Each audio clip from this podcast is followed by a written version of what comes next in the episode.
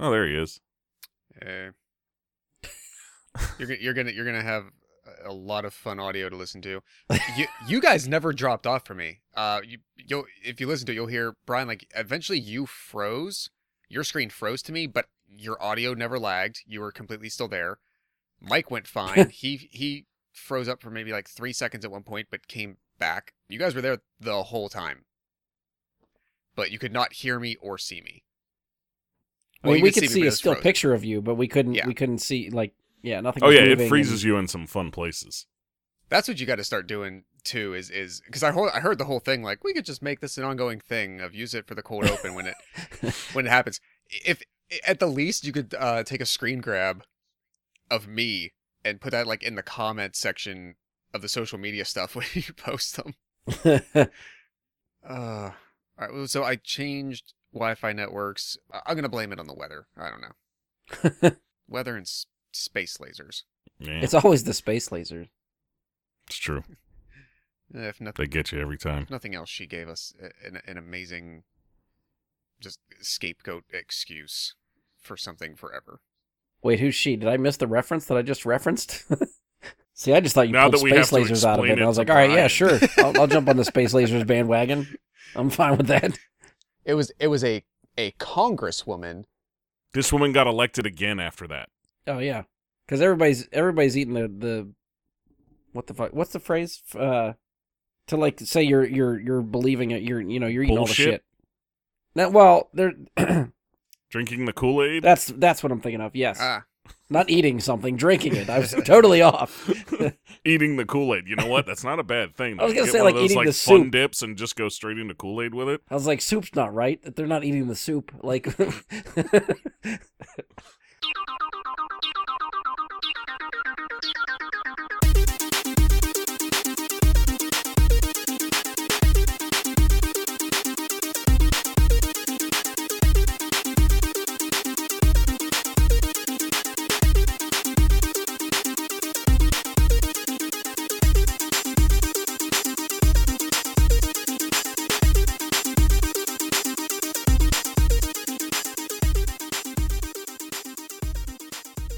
hello and welcome to another episode of Brian and Super Friends. I'm your host Brian Lebick, and the disappointment in me continues because I have no intros again for everybody. So joining me for this episode is Josh Zorge. I'm so happy to be here for this one. You guys will find out very soon why. and Mike Bradley. I mean, I'm fine with this no intros thing. I gotta say, like, it's. I, I'm I'm wondering if the you know pain is going to return when the intros return, but that's okay for now. I'm I'm good. The the mystery will continue until we finally get intros again. That don't. Uh, all right, so I'm going to get this reminder out of the way up front. So this episode comes in as episode number 248. So we're getting ever closer to the 250th episode. Um, as I mentioned before, the plan is to do the 250th live on Twitch. So if you want to watch us, interact with us uh, as we're going, you can look for us on Twitch. It'll be at my Twitch channel at Jedi Bry Guy. Uh, that's where we'll be where we'll be broadcasting. Um, I know I had mentioned before it looked like probably mid January when we're going to record, but as of right now, I think it's looking more likely the end of January. Um, hopefully, by the time we hit the next episode, I'll have a solid date. Uh, but I think we're looking at the 28th, 29th, somewhere in there. Um, depends if it'll be Friday or Saturday. We'll see where we where we land. Uh, but if you want to follow us on Facebook at facebook.com slash Superfriends, uh, you can follow us on Twitter at BG Superfriends. I'll post our scheduled date and links to my Twitch when we get closer to the day. Uh, our plan for that episode is to go over our top 10 favorite movies of the last two years. Now, we usually do, you know, favorites for the last year. We didn't do one for 2020 since everything kind of locked down and everything got delayed. There was not much that we did for, uh, w- yeah, we we skipped over that stuff since a lot of the stuff that I think we wanted to see didn't come out for 2020. It got pushed to 2021. So, any movie that was released in 2020 and 2021 will be fair game for our favorite list when we do our top 10. So, and we we've had this discussion off air of like how difficult this is going to be to if we can narrow down 10 movies for the last 2 years cuz typically it's hard enough to do 10 for 1 year. Uh, so we'll we'll see how good we do and if how tight our lists become. Looking forward to that. Um, but yeah, I guess if you're if you're just an audio listener to the podcast, don't worry. I will still be editing the 250th. It will be uploaded as normal. Uh, probably won't release that same weekend. I guess it depends how quickly I can turn around the editing process and, and put it up. But hopefully, shortly after we record on Twitch and do it live, you'll see the episode uploaded to your feeds as normal. Uh, so for this episode, so we're going through our top 10 most anticipated movies for 2022.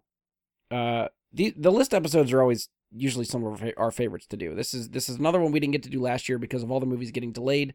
Our most anticipated list for 2021 would have included 75% of the movies we talked about on our 2020 list. Yeah. So, for the most part, things to, seem to be back on track. We're on pace to look forward to some new stuff this year. So, this is where we're going to go. Um, if you're new to this type of episode, uh, I'm going to explain the structure for us. So, each of us has come up with our own top 10 movies we're looking forward to for 2022. We have not compared the list beforehand. Uh, so our individual rankings will be new to each other. This is all new information. Uh, so we're going to start with everyone's number 10. We're going to go to everyone's number 9 and so on until we hit number 1. At the end, we might talk about a few honorable mentions and then wrap it up. It's pretty simple. Uh, we usually have a lot of fun for us. Hopefully, bring some stuff to your attention that you either haven't heard of before or, you know, just lost track of and something else to put on your radar for 2022. When this is uploaded and stuff like that, if you want to give us your top 10, feel free to comment on the episode and let us know your top 10 for 2022. Um, and one thing I got to try to remember to do that I don't remember if I'm I'm very good at it when we've done these in the past is to go back through the lists when we're done and refresh what everyone talked about. I feel like by the time we get to number 1 I just kind of like stop and then we're done and never if you're if you're just audio listening, it's really easy to lose track of what movies we talked about and which ones we haven't. So I will try to remember to get back to that at the end you can get yourself like a blue card and a piece of glass you can throw it through behind yeah. yourself so you can do your top 10 list. Yeah. Uh, all right, so kicking us off with their number 10, Josh has volunteered to go first. So your number 10 most anticipated for 2022, Josh, what do you got? Uh, well, first, I, this is why I said I'm so happy to be here because it has been we, we, we clocked it. It has been slightly over, give give give or take a couple of days, a week, slightly over two years since we have got to do this. Um, and it was yeah. I, I looked back at some of the episodes around that time, and we did like three list episodes, pretty much all in a row almost. We did like we did anticipated of 2020, favorites of 2019, and then a few of us did a favorites of the decade.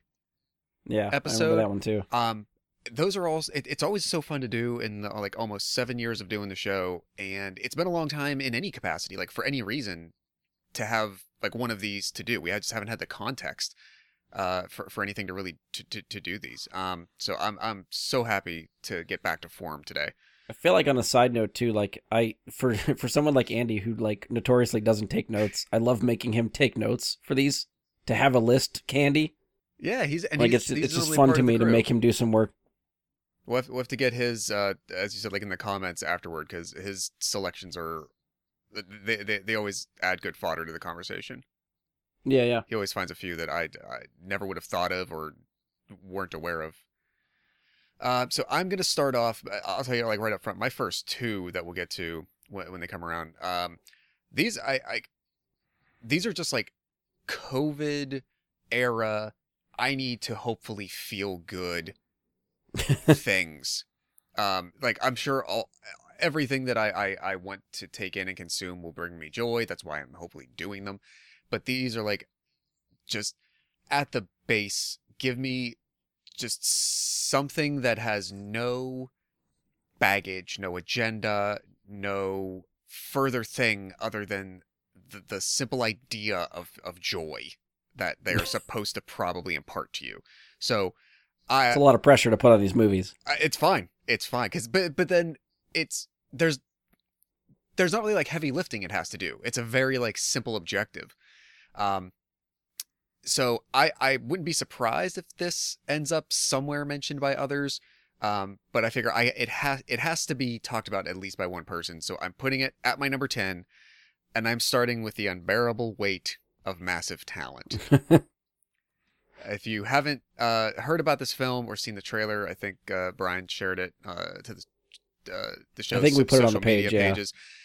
This is this is a movie where Nicolas Cage will be playing a character of himself named Nicolas Cage. Like he is playing himself, but probably to some, you know, it, it almost looks like it's either he is aware or other people have made him accurately aware of how he is considered and viewed by everybody who's not him. And he's bringing that version of himself to a role in which he will play himself.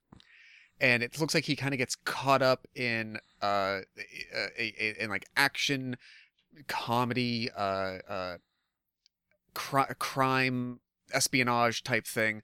Whatever the hell is happening, it, it just looks so fun. I'm so here for it. I wish it was already out. Like we have to wait until I think as as of right now. Again, uh, we're going to have to give the caveat for all this discussion, just like we did in the last two years almost. Who knows? Things could move. I mean, Morbius just got moved a week ago. It was supposed to be out in like three weeks. It's now coming out in April. Right. So any of this could could change. one of mine, yeah, I mean, one of probably all of ours that would have been on our list, John Wick 4, got moved to 2023.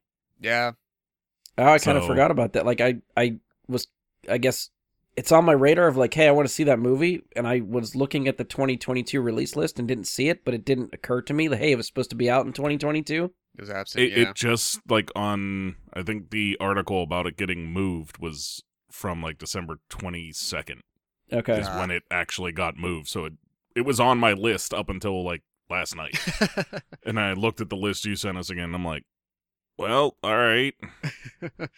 well, yeah, start- especially at the beginning. You know, in January of this year, all these release dates are going to be coming with asterisks that we don't know, and we're just going to keep an eye on and see when they when they actually come out. So exactly.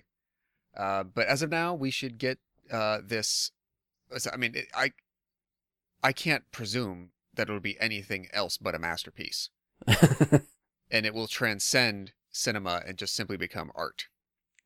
uh, so on April 22nd, as far as I can tell right now, we should get the unbearable weight of massive talent. Which uh, I mean, as a supporting cast, Pedro Pascal seems to be like the second in in the movie. Like he's going to be the Yeah, one like yeah. attached to Nicolas Cage at the hip. Like that looks that's an amazing pairing. That's great. Uh, Neil Patrick Harris is involved. Tiffany Haddish, um, a few others that you know that kind of sprinkle in. Um, I, I don't know that I'm familiar with the writers or the director by by name necessarily. Um, it, it looks like the director has done one or two things that like I've heard of, but um, not that I, I saw. Um, so I'm I'm just yeah, that's fine. I'm along for the ride. Just looking for happiness. I think this is one that we talked about on like one of the news episodes. I think it was announced that this movie was happening, that he was cast in it, that it was like really really meta sounding of like Yeah, he has to Yeah. he's paid to go to a birthday party to like reprise his roles and then somehow ends up in this espionage like spy thing and you're like what the fuck does this movie this sounds like the most insane fucking thing and then you watch the trailer and it looks like the most insane fucking thing that you've seen that like Nicolas Cage should be in so but but yeah then, I'm but, excited for this too exactly. But then you think, how did it take so long? yeah I, I Yeah. it, it's everything that I didn't know that I wanted, but immediately realized that I've wanted for like ten years. And, you know, could you think of a better title for a movie where Nicolas Cage plays himself? It, it's a good one. I wonder what the other other options were. Like, what else did they workshop? that would actually be fun to hear. Yeah. that that would be a good time. Mike I'm presuming that this Um, hits your list at somewhere too It does. It does. Good. It does. Not much higher, but it does. Yeah, I will. I'll, I'll say this made an honorable mention for me. I couldn't fit it in the top ten, but I am looking forward to it, and I do. I'm curious how this how this actually plays out. But like Josh said, I'm just hoping for a good time. Like it looks ridiculously stupid, but I want to see it real bad.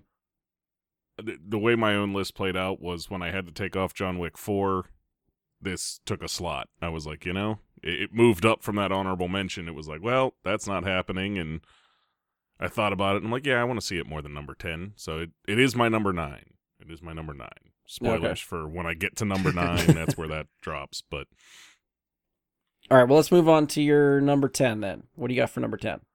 um, for basically every reason that Josh just said he included his top two, or well, I guess nine and ten. These aren't our top two, I guess. Our first two that we're going to speak of. Um, you know, it's the same kind of irreverent, guilty pleasure. I can't help but include this. We grew up in this era, and Jackass Forever is happening um on February 4th. There's not really a lot to say about Jackass. It doesn't matter what's going to happen. It's going to be ridiculous. It's going to be stupid. It's going to be probably funny, offensive, all all kinds of things that we really need right now. Um and you know, it, it's I don't know if this is something I actually go to in a theater. I, I don't know that I've ever actually seen any of the Jackass movies in the theater because I don't feel like Mm. the theater improves the experience. Fair. Um,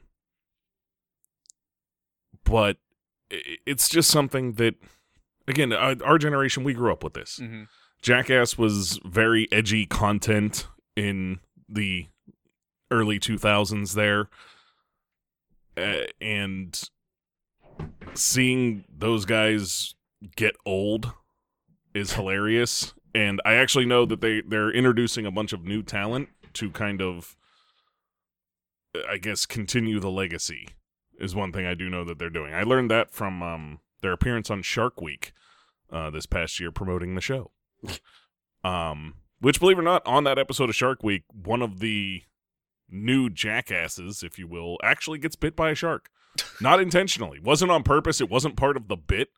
They they they were doing like some kind of weird, you know, stupid jackass bit where the guy was gonna, I guess, jump over something on water skis or something, and like jumping over sharks on water skis. Basically, was the bit and it went wrong and he actually did get bit by a shark on camera and uh it was a good introduction to be like yep we're still fucking stupid um it's amazing shit like that never happened before you know uh, w- with all the dumb shit they've done but yeah so th- i again I, it's a guilty pleasure i have no problem saying i will absolutely watch this probably five times in the next year um, because it's one of those things. Jackass is rewatchable.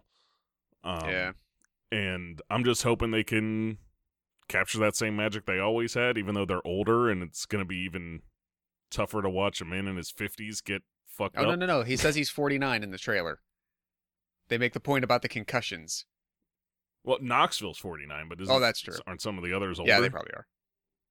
They gotta be. I mean, he can't be the oldest one, Probably not. That's a fair point. but but nonetheless, it's gonna be a fun time. I- I'm assuming Josh was excited for this as well from his reaction, but Well, I, I, or not. No, or, no, like, no, That I- face I'd- tells me like, no, actually, I pumped my fist when you said yeah, but now that I have to talk about it, no. Um, so I, I will trade you spoilers. This was my number nine. there we go. You guys compared beforehand. this was the didn't you? other one that I Yeah. that I talked about, and I, I, Mike, I don't know about you. I swear, like I had been seeing trailers for this. I feel like when as soon as we started going back to the movies this summer, and I don't know when, but I, maybe there wasn't ever a release date first said or not because it's coming out. I think February fourth now. Fourth. Yeah, I it's just two presumed since. I started seeing them so early, I presumed we were getting it before the end of 2021, and then it I just think it was supposed to be like October or November or something. I thought they pushed it. That's what I thought maybe. And yeah, and so like it just kind of like quietly disappeared, but I would continue to see trailers.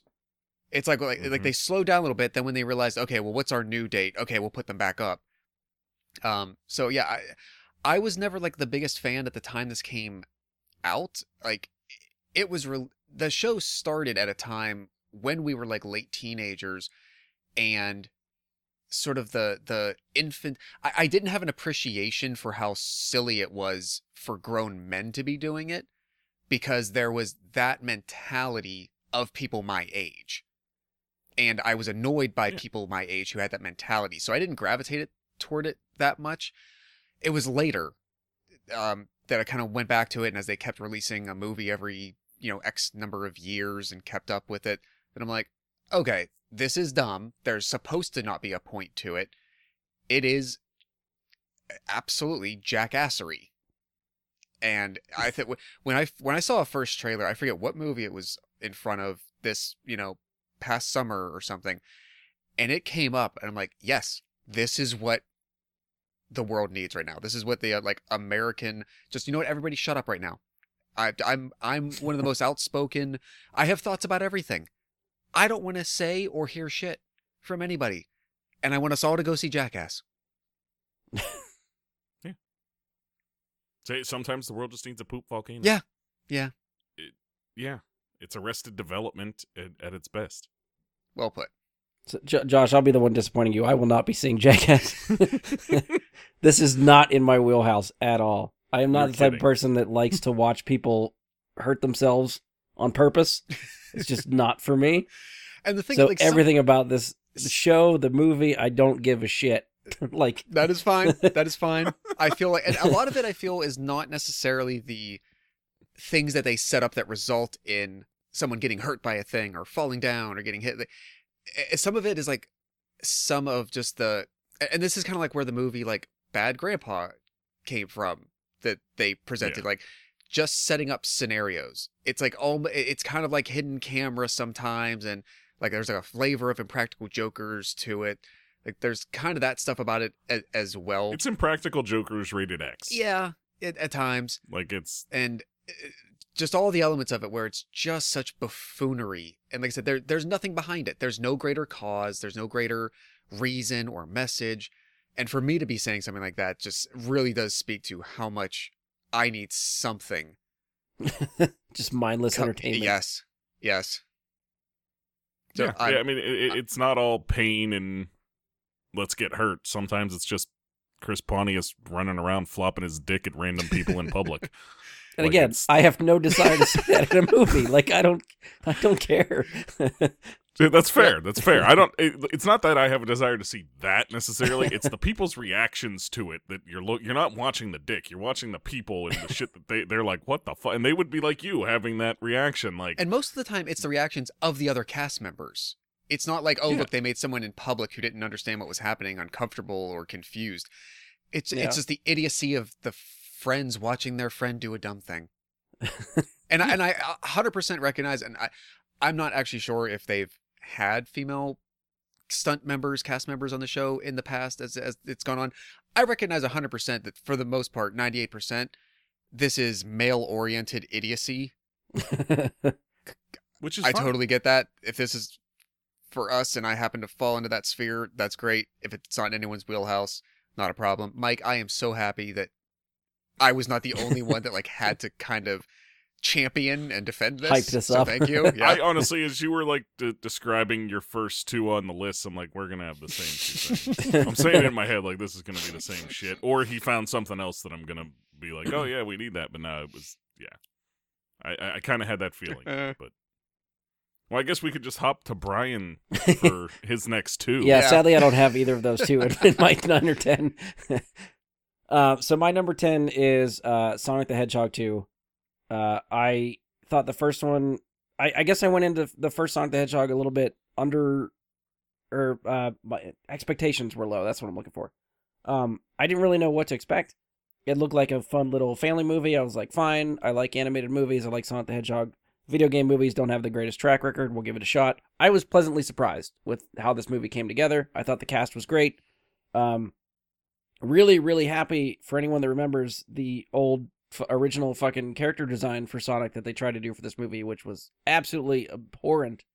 Uh, well, I think that was a good sign is like the studio listening to people and being like, "Oh shit, we need to take this back to the drawing board" because that first trailer came out and people were like, "What the fuck is that? That's not Sonic. That's an abomination." and I always got the sense that like the director was pushing for more like, hey, this this is the Sonic we want to do, and the studio's saying, no, no, no, make him more human and weird looking. So they Right. did that, and then the internet revolted, and then it's the director saying, look, see, we were right.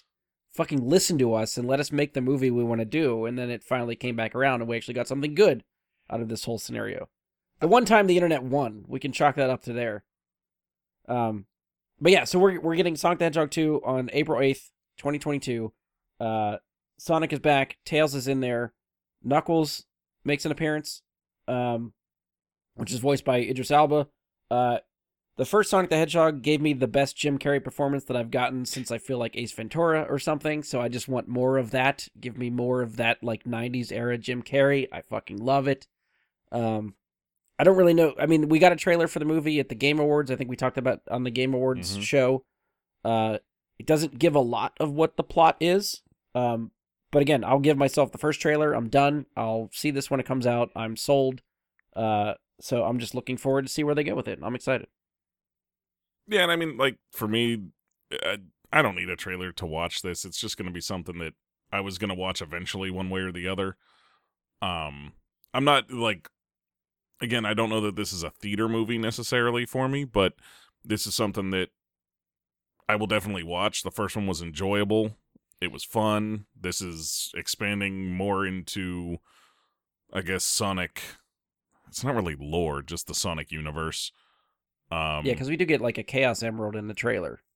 yeah, So that's some Sonic stuff going on. Which I couldn't remember if that was an element or part of the first one. That was something that was like one of the first things we rented uh on Redbox during quarantine because it got shut down. That was like one of the last movies Yeah. released like mid-February. So they got it out of Redbox like on DVD like everywhere they could fast. That was the last movie I saw before lockdown. Was Sonic the Hedgehog in theaters? and it, it was actually one that um before they figured out how they were going to do everything with the at-home rentals i wound up buying um as an at-home rental you got the purchase and like at the same date you know what i mean it's theaters and all that. So like when you before they the whole thing of like oh you paid 20 or 30 dollars to rent it at home became a thing they just put it out to buy right away. Ah, and it was like oh I, I, all right i'll do this and it was just like here it is and it was like a rental slash purchase for something that was in theaters. Cool. so yeah they now they don't do that anymore. They do the rental until they decide now you can buy it or now you can rent it for a normal mm-hmm. price Yeah. So yeah, I'm sorry. So w- w- were the I forget were what there was some element of like emeralds or something that was like almost central to the plot of the first one, wasn't there?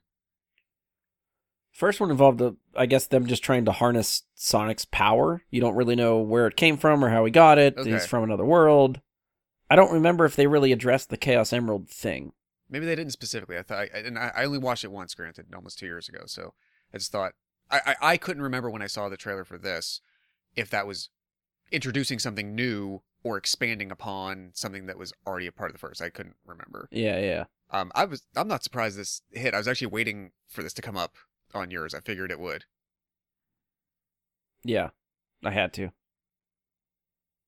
Uh, Josh, is there any? Not that it hits your list, but what do you think about Sonic the Hedgehog 2? Something you'd see?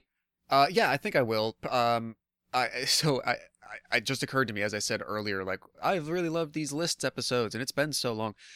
I it just occurred to me right now that I think the last time we talked about these kinds of things, I had like sub lists. There's like the main one, then there's like the the the cinema curious list, then there's the calendar list. Uh, this is on the calendar, so it's on the I'm interested enough if I can see it in theaters or grab it, you know, second market uh, afterwards sometime during the year. I, I will do so. Yes, nice. it's on the schedule. would you would you say the date was on that April 8th. april 8th okay I was su- I was surprised to see from the trailer that I mean maybe this is what they're going for that they like they're introducing both Knuckles and Tails in the next one. I- I mean maybe they do that in case like you don't get a third and they just make sure to do both. But uh, it's, it's some sometimes it can be tricky doing too much in the first sequel. I I mean, I guess from like the look of it, is Tails is going to be an ally, Knuckles is going to be a villain. Sure. So it's uh, you know, I, I don't think they're taking on too much there because they, I don't. It, to be fair, it's not that deep. You know, like it's fun, it's cool, it's awesome, but it's not. It's not that deep. It's still in the wheelhouse of like a family movie. hmm So I don't think it's going to dig too hard into a lot of stuff. I think it's just going to be a lot of fun to watch. Fair enough. So Hope yeah, so. I guess maybe this does fit the category of like, hey, just give me something fun right now. Mm-hmm. Um, all right, so we already got Josh's number nine. Yep. Is Jackass Forever. We got Mike's number nine, Unbearable Weight of Massive Talent. Uh, we'll spin back around to my number nine. Um, I'm a little when I was looking at the list, I was a little unsure where to put this, and I'm kind of sad that it slid this low because it is one I'm Mm. really looking forward to. But my number nine is Top Gun Maverick. Mm. Um, I we only got the one trailer. It was supposed to come out this year. It got pushed to May 27th of 2022. Um, I thought it was supposed to be, I think, like a November release eventually. So I was I was looking forward to seeing it this year, and then it got pushed. So it's kind of been in the back of my mind, but I don't have anything really like new to go off of. But it's a movie that I don't really know what they're gonna do. I feel like it there has to be a reason to revisit this franchise. How many years later? But just the direction and and shots that you see in the first trailer that they give you, like being in the planes, in the cockpit with Tom Cruise as he's flying a fucking fighter jet, like that looks like a theater experience that I am dying to see. I will probably get sick because I feel like if you're in the cockpit the whole fucking time, it's gonna be really weird. And I don't, I don't know if I can take. I'm gonna feel like I'm getting, you know, the G forces in the theater or something like that. But either way, I'm excited. I think that's gonna be really cool. Yeah, I, I think this is definitely a theater experience type of movie where being in, say, IMAX for this is going to add a lot to Yeah. the experience of watching this movie because this is going to be all about those scenes in that you, you get like a little bit of a taste of in the trailer. How much they do with it in the movie, don't know, but you're going to want to be in IMAX to see it Yeah. if that's what they're filming it for. I assume they're trying to film it for IMAX because if you're doing if you're going that far, I would assume that's what you're aiming at. Right. Yeah, that's my assumption too. And also, this is like one of the most moved release dates of all of them. I I feel like this one has moved so many times. I think it was was it supposed to be last summer, like summer of I thought 2021, it was supposed to be then like a It- it 2020 release. Uh, Brian, I'm looking at that spreadsheet you sent me. This was your number two. Number two. that's true. It Um, was. Yeah. Okay. Most yeah, yeah. anticipated of 2020. I think this was supposed to be a summer 2020 release. Okay. And it's just kept moving. Yeah. Like they like all throughout COVID, it moved a few times. Like at first, I think it moved to the fall, and then it moved to the following spring, and then the following summer, and then it just kept going. Yeah. Okay. So again, so even still, we tried not to revisit the same movies again, and yet we're still doing it. So Oh, I'll be I'll, I'll be guilty of it. yeah. It's coming. Don't worry. I don't think I am, but I don't think. Um. Did this? No, I'm Not. not. that it made anybody else's list, but anything else you guys want to chime in for Top Gun Maverick, or we'll move on to Josh's number eight. Uh, if if you uh, if you can, uh, the way you were talking about the theater experience with this, how you were framing that, Yeah. you might be able to sweet talk me enough between now and then to get me to join you. I couldn't care less about Top Gun.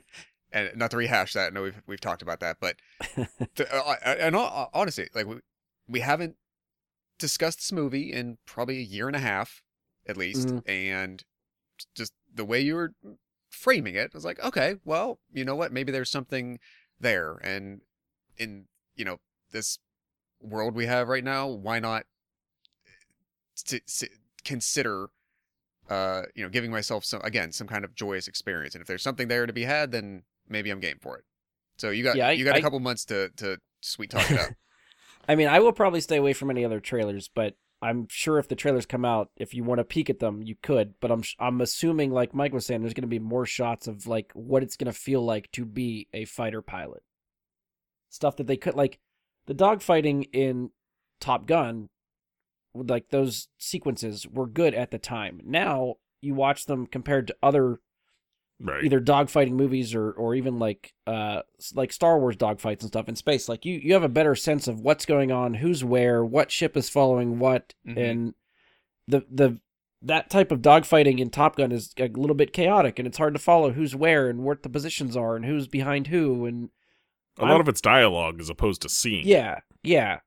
So I'm expecting this movie to blow that out of the water, and it's going to be really high tech, really different stuff. And I don't honestly, I don't really give a shit what the story is. I just want to see how they shoot Same. this stuff. It, it's yeah, it's it's the cinematic curiosity. Yeah, uh, uh, to see how cool it's going to be. I never once, even the original Top Gun, I could give a shit about the story. yeah, I, I don't care. It's just a decent movie to watch. It has some iconic, cringy, laughable scenes. Like you know the whole like beach volleyball thing and Which it seems like we're getting again, and I'm totally for it. yeah, but I mean, again, it's it's something that uh, like I could care. I, I don't care. I just want to see the cool stuff. Yeah. Just give me the cool shit you're gonna do, and I'm good with it. So, I'm sure other people out there do care about the story and care about the characters, and that's fine. That's you know, I mean, that's just not where I'm at. You know, it's hard to tell before we see the movies what the movie's going to rely on. Is this the type of movie that's going to end up just being fan service for fan service sake, or is there actually something substantial there that gives it a reason for existing? And I think that's going to make the difference whether or not this movie is good or not. Um. All right, Josh's number eight. Um, so now we're already at the point where I am just happy that I'm kind of back in finding things I've never heard of that look cool mode. um, so my number eight, let's just get into it. Won't bear the lead. It is called Bullet Train. It is based on a novel uh, by Kotaro Asaka. Uh, hopefully, I did my best with that.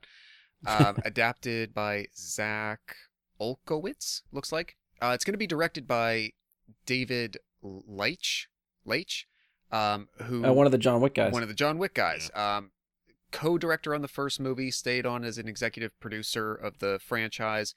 Uh, went on to direct Atomic Blonde and Deadpool 2. Though I haven't seen it, Brian, you have not really had glowing feelings about Fast and Furious, Hobbs and Shaw, but he was Mm, also the yeah. director of that. Um, but the the premise, as it's laid out, says five assassins aboard a fast-moving bullet train find out their missions have something in common. Okay, could be intriguing enough. Then you look at the cast: Sandra Bullock, Brad Pitt, Aaron Taylor Johnson, Zazie Beetz, Michael Shannon, Joey King, Logan Lerman, Hiroyuki Sanada, uh, Brian Tyree Henry. It, it, I'm in. I don't know. It's like I, the, it's really easy. It's really easy to hook me into things that have to deal with confined spaces or or defined and limited settings. So that's why, like John Hughes movies, I always love them because it's like follow Ferris Bueller for a day, follow The Breakfast Club for the day at detention. Uh, some Kevin Smith movies, Clerks, Clerks 2. It's like day, a life in the day of stuff. And many of them are defined limited spaces. Everything's taking place at the high school, at the convenience store. There's a lot of movies that are like focused around, oh, it takes place on a plane trip, you know, from the time you uh, take off to the time you land. This kind of stuff um, that's, you know, presumably the majority of it's taking place on the train ride from, you know, uh, from origin to destination. Um, throw in, I don't know, some kind of assassin type things where they presumably don't already know each other, but they're to have to, you know, their paths are going to cross by the nature of what's happening. Give me that cast and that director, sold. Yeah, I think with that director, I'm already thinking like, okay, this has to be has some pretty sweet action sequences and stuff to it. Like, I'm expecting some cool fights. Yeah, and there's I mean there's some elements of that cast too that like I would not think to put together. I don't know if I like I it's not occurring to me if Sandra Bullock and Brad Pitt have ever been in a movie together. And if you Mm. and, and if she's also like an assassin type thing, like I'd love to see her in that kind of capacity. Um Actually, I just saw a trailer for what the hell's the other movie she's coming out with with Channing Tatum. uh The- The, Lost the- City. Yeah, Brad Pitt's in that with her. Oh, okay. He's in the trailer. Okay. Um so at least so but at least before these two, like there's not a precedent for that to go on. Yeah, Um, yeah. I have found over the last couple of years, as I like, anytime I see another new thing with Michael Shannon, that dude is a great actor. I have never seen anything that he's done where I'm like, well, he really phoned that in, or that was forgettable, or that was shit. Dude is General Zod. Then he can go play, um, uh, uh, I don't even know, like a transcendental stoner type character in The Night Before then he can be this really intense am i locked in a conspiracy or not type of dude in this movie called bug that he was in with um uh ashley uh judd ashley judd like he has such range. He's awesome. So you give him in to me in this mix of all these other people, like I, I don't care if it if it sucks. They're getting my money for the ticket. I think you sold me. And I'll uh, be keeping an eye on this too. this is going to be a summer release. right now, it's looking like mid July, July fifteenth. Nice. Mike, you got anything to add for this one? No, but I can play off that into my number eight. All right, that works.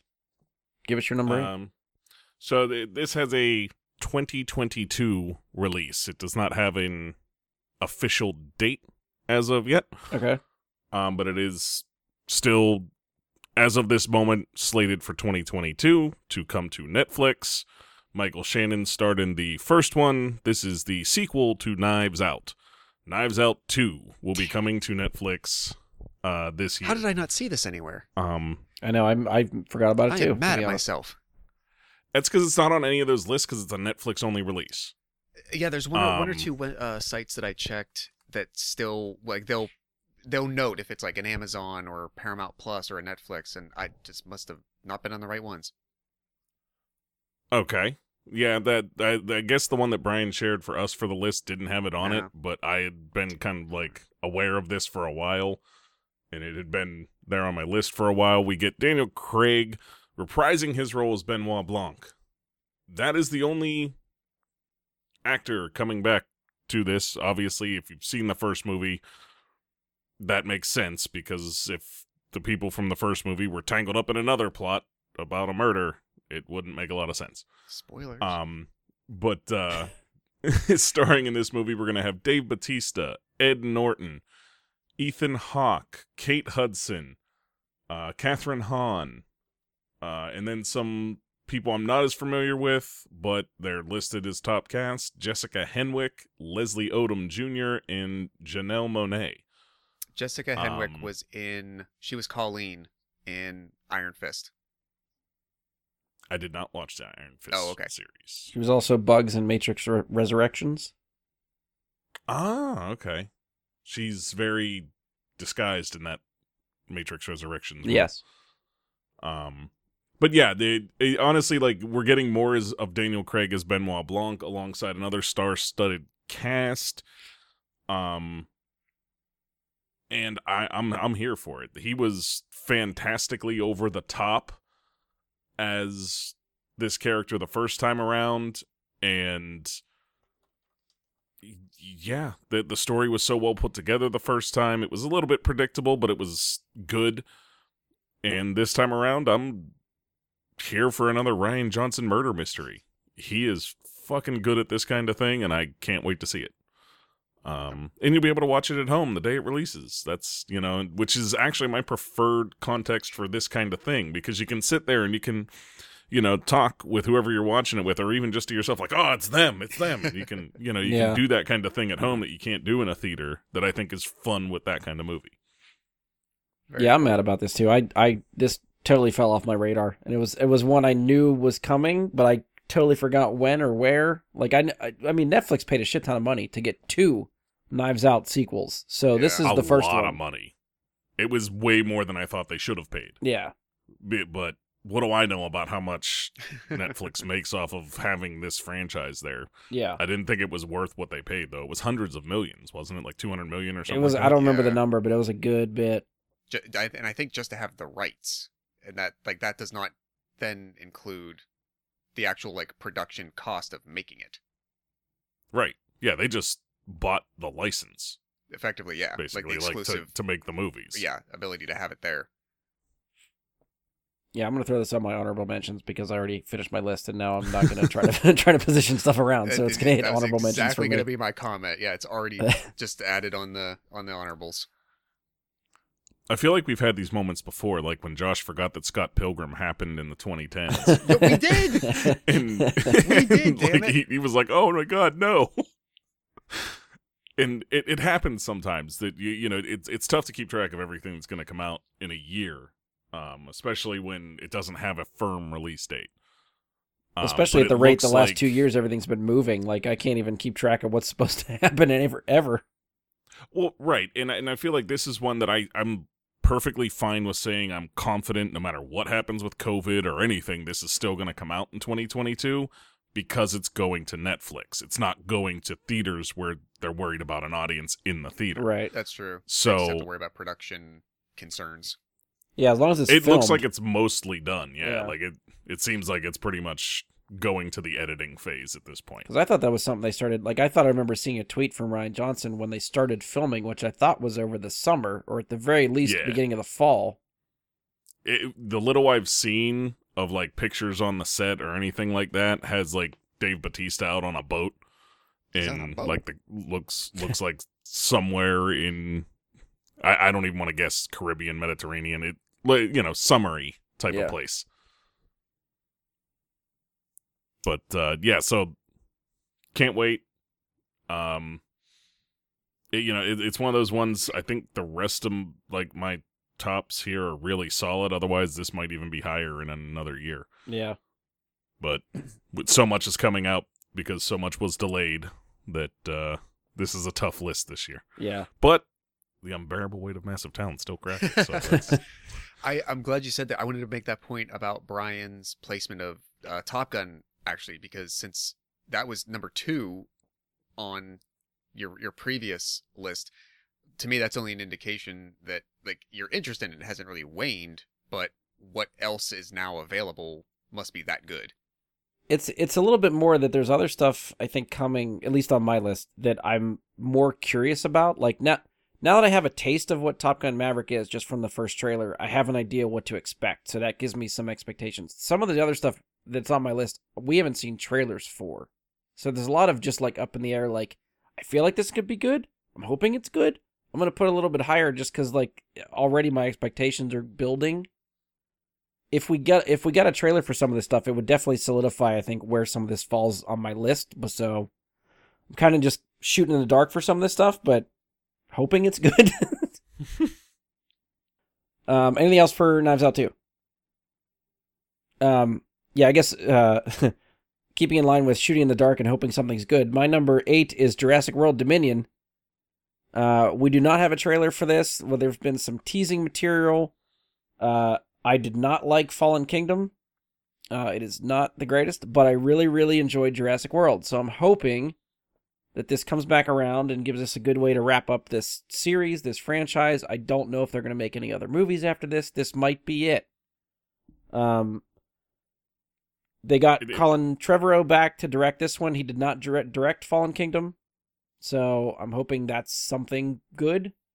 Um, I I we talked about how you know this was years ago now, but Trevor was supposed to do episode nine, was you know released or let go or however that fanned out, and it was very easy to point the finger and be like, oh well, his script sucks, and then we supposedly got to look at what his script was, and the script was really fucking good. So, I I'm as much as I was laying the blame on him for what episode nine sort of turned out to be, I kind of t- want to take some of that back, and I trust him a little bit more. And I'm hoping that coming back to Jurassic World is a good outlet for like, hey, look, I didn't get to do Star Wars, but uh, I'm gonna come back to this franchise that I was successful at, and do another really fucking cool movie. So, um, I'm excited for this. A lot of the cast is coming back. We're getting some of the OG guys back. Um, uh, Sam Neill, uh, Laura Dern, and uh, Jeff Goldblum are all coming back. Uh, I don't know what capacity they're going to be. If it's going to be cameos, if they have a big uh, part in the movie. Either way, you know, it's one of those things where like you you for fans of the originals, like you want to see like the the legacy cast, the old guys interact with the new cast because that's just fun dynamics. Like you want to see how these people play off each other.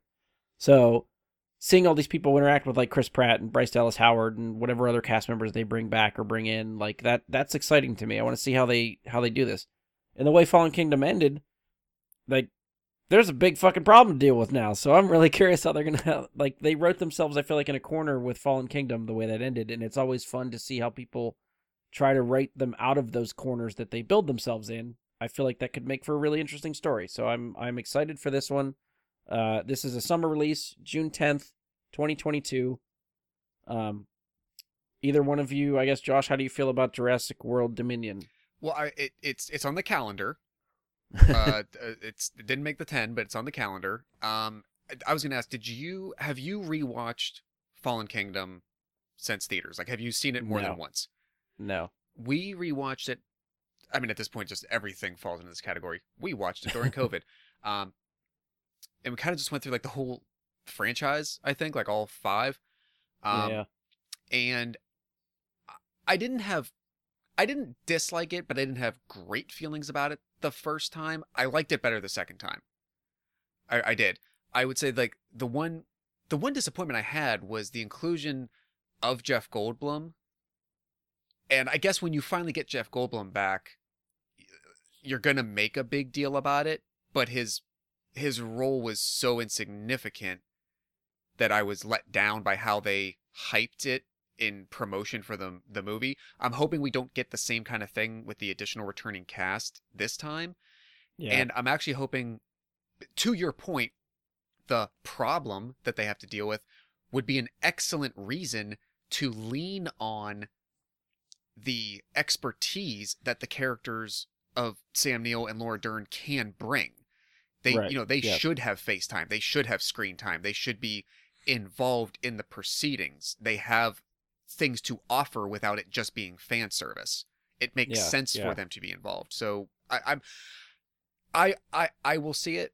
I, I'm, I don't, I, I don't come at it from as like, from disappointed feelings necessarily of of the previous. Um, but it's kind of curious as to really like. I think I'm curious as to the scope of the problem that they're going to show and like how much of a time jump are we going to get between is this something that we're walking in the middle of you know it's been a few years since this happened is it going to be like in the quasi immediate aftermath um and i think i think the choice of that will kind of dictate the breadth of what they can really do yeah.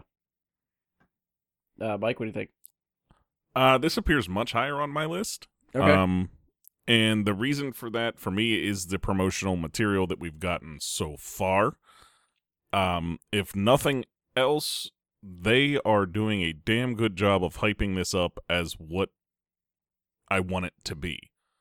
okay. Um, and I think this, you know, movie to me looks like the natural progression of Jurassic World that was intended for the franchise the whole time, which is kind of the reason that Fallen Kingdom falls short is they needed that step in this story to get to where Jurassic World is going to go. They needed that bit of story and I don't know that it needed to be a whole film.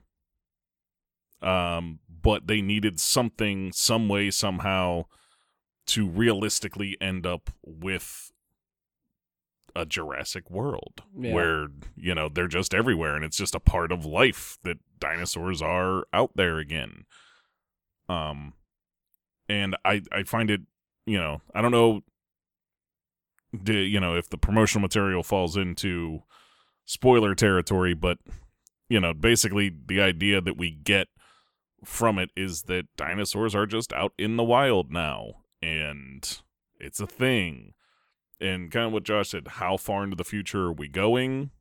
Um from the end of Jurassic or the end of Fallen Kingdom to this don't know. But it looks to be far enough that things have kind of spiraled into a bad place. Yeah. Um, and even far enough that perhaps there are just wild packs of dinosaurs that are breeding and doing their own thing. Um, Which seems like a very big mess to clean up. Like, I'm really curious how they're going to tie this all up. maybe they don't. Just Maybe there's not a happy ending. Well, I'm, I'm just saying, maybe it's a, you know, I don't know. Well, we'll see. I guess we'll find out, of course. But, um, yeah, I, I, I'm very excited to see the return of the cast and all that, but I'm not anticipating a huge role for them. Um, you know, they still have to justify paying Chris Pratt and Bryce Dallas Howard to be in this movie and with their screen time, and they are the current cinematic draws. No matter, you know, like Jeff Goldblum can still pull a crowd, but Sam Neill hasn't pulled a crowd in a long time. Um, even for a Jurassic thing. Uh, but I I'm really excited to see it. Um, and I think to to something that you said, Brian, are they going to make more after this? yeah, it makes money. It make it's it's bank. It's a dinosaur movie. There is never going to be a time in which little boys and girls are not fascinated by dinosaurs. So it's always going to be a franchise that can make money. And as long as they own the rights to it and they can make the movies, they're going to make the movies. I I have no doubt about that. Yeah, I guess They'll definitely figure it'll out be, a way. it'll be curious if it's a continuation or a reboot of some kind. I would love a reboot. That would be actually really cool. But, you know, life will find a way, right? and these movies will find a way because It's difficult too because like Jurassic, the first Jurassic Park is one of those movies that I feel like is damn near perfect. yeah. So once you talk about trying to remake it, it's like I I don't know if that's ne- needed or necessary. Yeah. I still have problems with the first one a little bit.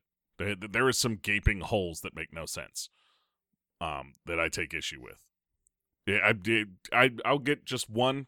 To this day, I've never understood how the Tyrannosaurus steps over the giant pit that's there that the car falls into. Oh, that's It steps over. It's like it's nothing. That's a cinematic hole that just makes no fucking sense. yeah. Where's where was this pit when the Tyrannosaur just steps through the fence? It makes no sense. That's yeah, that's a creative choice by the director that you're meant to ignore for the sake of the the action sequence. You you see the look on my face, right? You're trying to remember what No, happened. no, no. I remember clearly. I remember very clearly. It's only occurring to me for the first time. Oh, Yeah, that's in like some of the special features I think somewhere where they talked about like they drew up the sequence where the tyrannosaur comes out of the pen, like breaks the fence, walks out, and then immediately at the end of that they're they're in the process of doing the sequence and Steven Spielberg talks about how really cool it would be if they threw the car over the into the paddock and there's a cliff there and they got to they got to rappel down the the thing. Yep. Which That happens. Yep. it's the same exact, like Mike's talking about, the same exact spot of the fence where the Tyrannosaur rocks walks out of. Yep. That as soon as the car goes over, it's a pit. It's at least four times as tall as the Tyrannosaur. Yeah. Like You're that- correct, That's it's not a pit that this could have been stepped over. Like this, it's that's one of the things. There's a lot of So little just inconsistencies that movies back then kind of glossed over. it was an What? idea that Spielberg had to extend the action sequence. That was it's still a really cool sequence. And in the in Yeah. the th- and when you're watching it, you're so enthralled with what's going on, you don't think about it. But it's Right. not until afterwards that you're like, wait a minute. And I don't honestly, I don't even know if I would have put it together myself. It wasn't because I watched the damn special features where they broke the glass for me, and it's like, god damn it. Now I can't ever look at that the same again. that that movie i mean the, the the exact reason that you just said like you're involved you're you're just entranced by it all you're caught up in everything it it has Yeah. hooked you so much that movie is 29 years old this year and it never once freaking occurred to me so yeah that exact thing they did their job well yep. Uh, all But right. yeah, that, that that's about it. I don't have anything more. Okay, we'll spin around to Josh's number seven. Um, this was an interesting idea. This was an, I, I would call it original, even though it's a sort of a spin-off of existing ideas. Um, but I, I, I it, it was something that I think came out of left field that I would never have thought of, and I never would have thought that, uh, you know, idea makers could go this direction, and maybe again, it's like kind of fits in that like feel-good era, uh, sort of box or not, but I don't know. But June 17th, I got to admit, I am really looking forward to seeing Lightyear. It is on my list as well. It uh, it, I I don't really know what to think of it. Like th- there's what I don't want to have happen, and it might. And if it does, it's fine cuz you know, 30 years on, almost 30 years on, what else are they going to do? There's probably going to be certain story beats that quote explain or tie directly to some characteristic of Buzz Lightyear that that that we know. Um, they're animated movies. They're kids movies. Yes, they're they're they've done such a good job over these decades of making them for adults as well. But uh, I I get I get slightly disappointed from a creative standpoint where you're making some kind of prequel or expanded universe type thing and it's almost like you go through and like okay we got to make sure we check every one of these boxes of this thing that people know about in every scene and this is that and that's all the movie is is just giving you something that explains or ties or whatever to another like and it's most like insignificant stuff. It's like why did like why was the color of the collar on the suit green? Who gives a shit? I hope they don't do stuff like that. If they do, I will try to compartmentalize as much as I can because it just looks fun. It looks fun to come up with the idea like okay, Buzz Lightyear is a toy of an astronaut, of of, of a space explorer, and, and a, a space ranger. Like that is his lore. That's where he comes from, and it's fantastical. And somebody had the idea. What if in the past there was in in our world in this universe that toy, that character got based on an actual historical figure in our fictitious world. And he was an astronaut, and that's where it's coming from. Never would have seen that coming in the last 26 years. And just the approach to that and the idea that we're just going to get a story about a dude. Okay. I'm good with it. That's all I need. I'm starting. Uh, my only question is I don't know if you read this somewhere or, or if you've heard it, but is it a prequel? Well, I, I like to, in the in the Toy Story lore, is it meant to be a prequel? I would I would say it. Well, I don't know. I would not say. I mean, I'm I'm I'm not going to this going into this assuming it's an actual prequel tied to the Toy Story stories that we've been told, but it's Right, right. obviously it's telling about the fictitious person in that fictitious world upon which the toy and story and character of Buzz Lightyear in that universe was based. So whether it has anything to do with Toy Story per se, no. So I I, Like- I, I use the word prequel because there have been other examples in franchises where it is a prequel and that's what they're doing. Um, but I Like I'm, I'm, wondering if that. it's like much more meta than that. If it's like a movie made in the Toy Story universe about the fictional toy. Like what if it's the other way? Like what if it's not the astronaut does his thing and then they make a toy about him? What if they make a toy that's popular and then they try to make an a quote unquote adult type of movie about the the toy? Like this is the modern day modern modernization of the Buzz Lightyear story. Oh, I see. Okay. Um, but still happening in the quote universe that Toy Story exists. Yeah, Okay. somehow. Okay. Um, that, like that, the only that like I feel like if it's if it's thought of that. meant if it's meant to be in the in the the only thing that's kind of throwing me is I feel like if it's meant to be in the Toy Story universe and like you know these events happen first and then we get a toy based on the adventures of this guy. Mhm. It seems like he visits other planets and shit. Like it goes otherworldly and there's seems to be aliens and stuff involved. So I don't know just the technology and space exploration seems like it's more futuristic than what Toy Story world sets up. So I'm starting to lean the other way, but I, I don't know. I don't know for sure. That's just me reading into it probably too far. But Oh, I don't know. And I mean, that's a very original idea. That's uh, that's a thought of, about it that like a perspective that I hadn't considered. I I I th- I assumed what we were getting was as if you took Buzz um, Buzz Aldrin, Neil Armstrong, and maybe in their universe there was the ability to have somewhat slightly more advanced or sophisticated uh, adventures of some kind, perhaps, and then 20 years later, some marketing company decided, what if we created this fantastical space character kind of quote based on on the idea of those people? That's how i was viewing it through. Your idea Yeah. could be exactly right as well. And and you know what? I'm i'm good with either. That's what i like about this notion that what the the the the, the approach they're taking and the perspective that they're coming at it from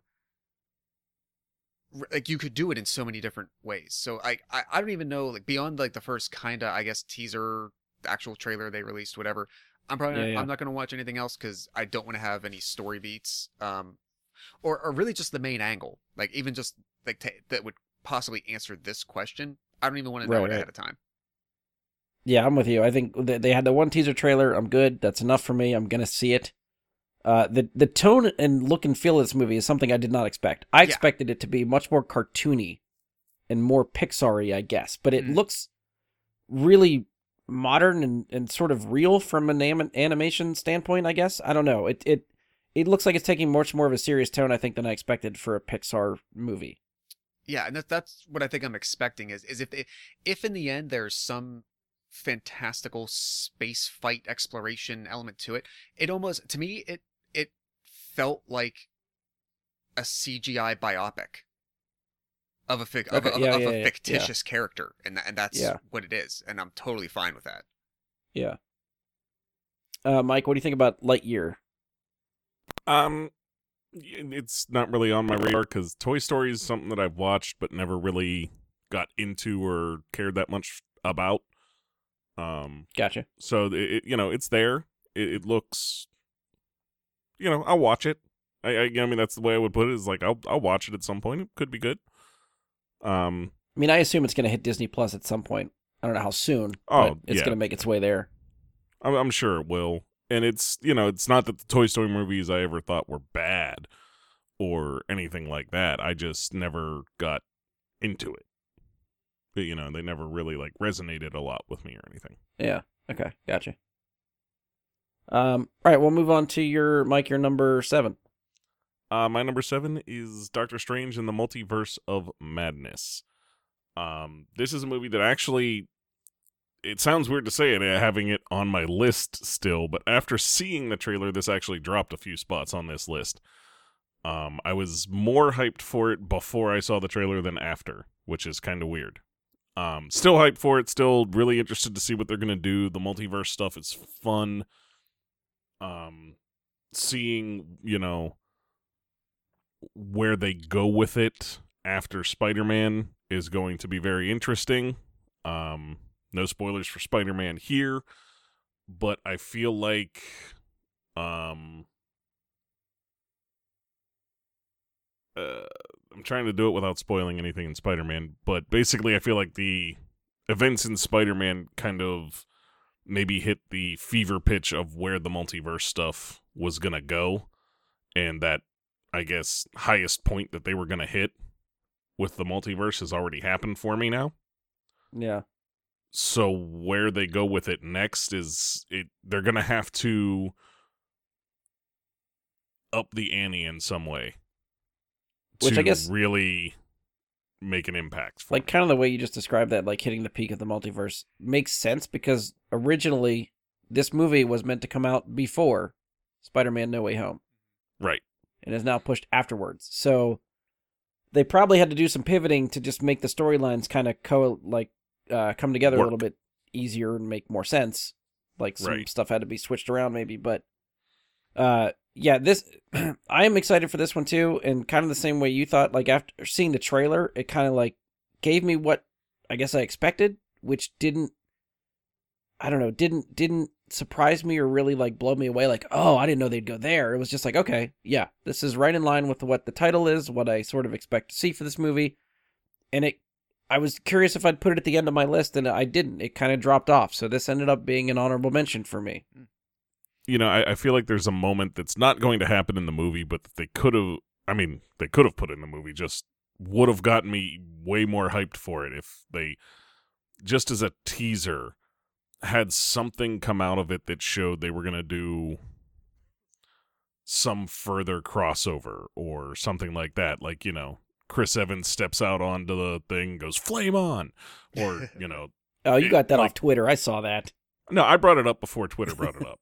we talked about this uh, during the Spider-Man review before Twitter thought about it. I thought about it, but at the same time, like if that were to happen in this trailer, or if you got Hugh Jackman to walk out and pop the claws or something, you know, all of a sudden, you know, the level of hype for it would just go higher.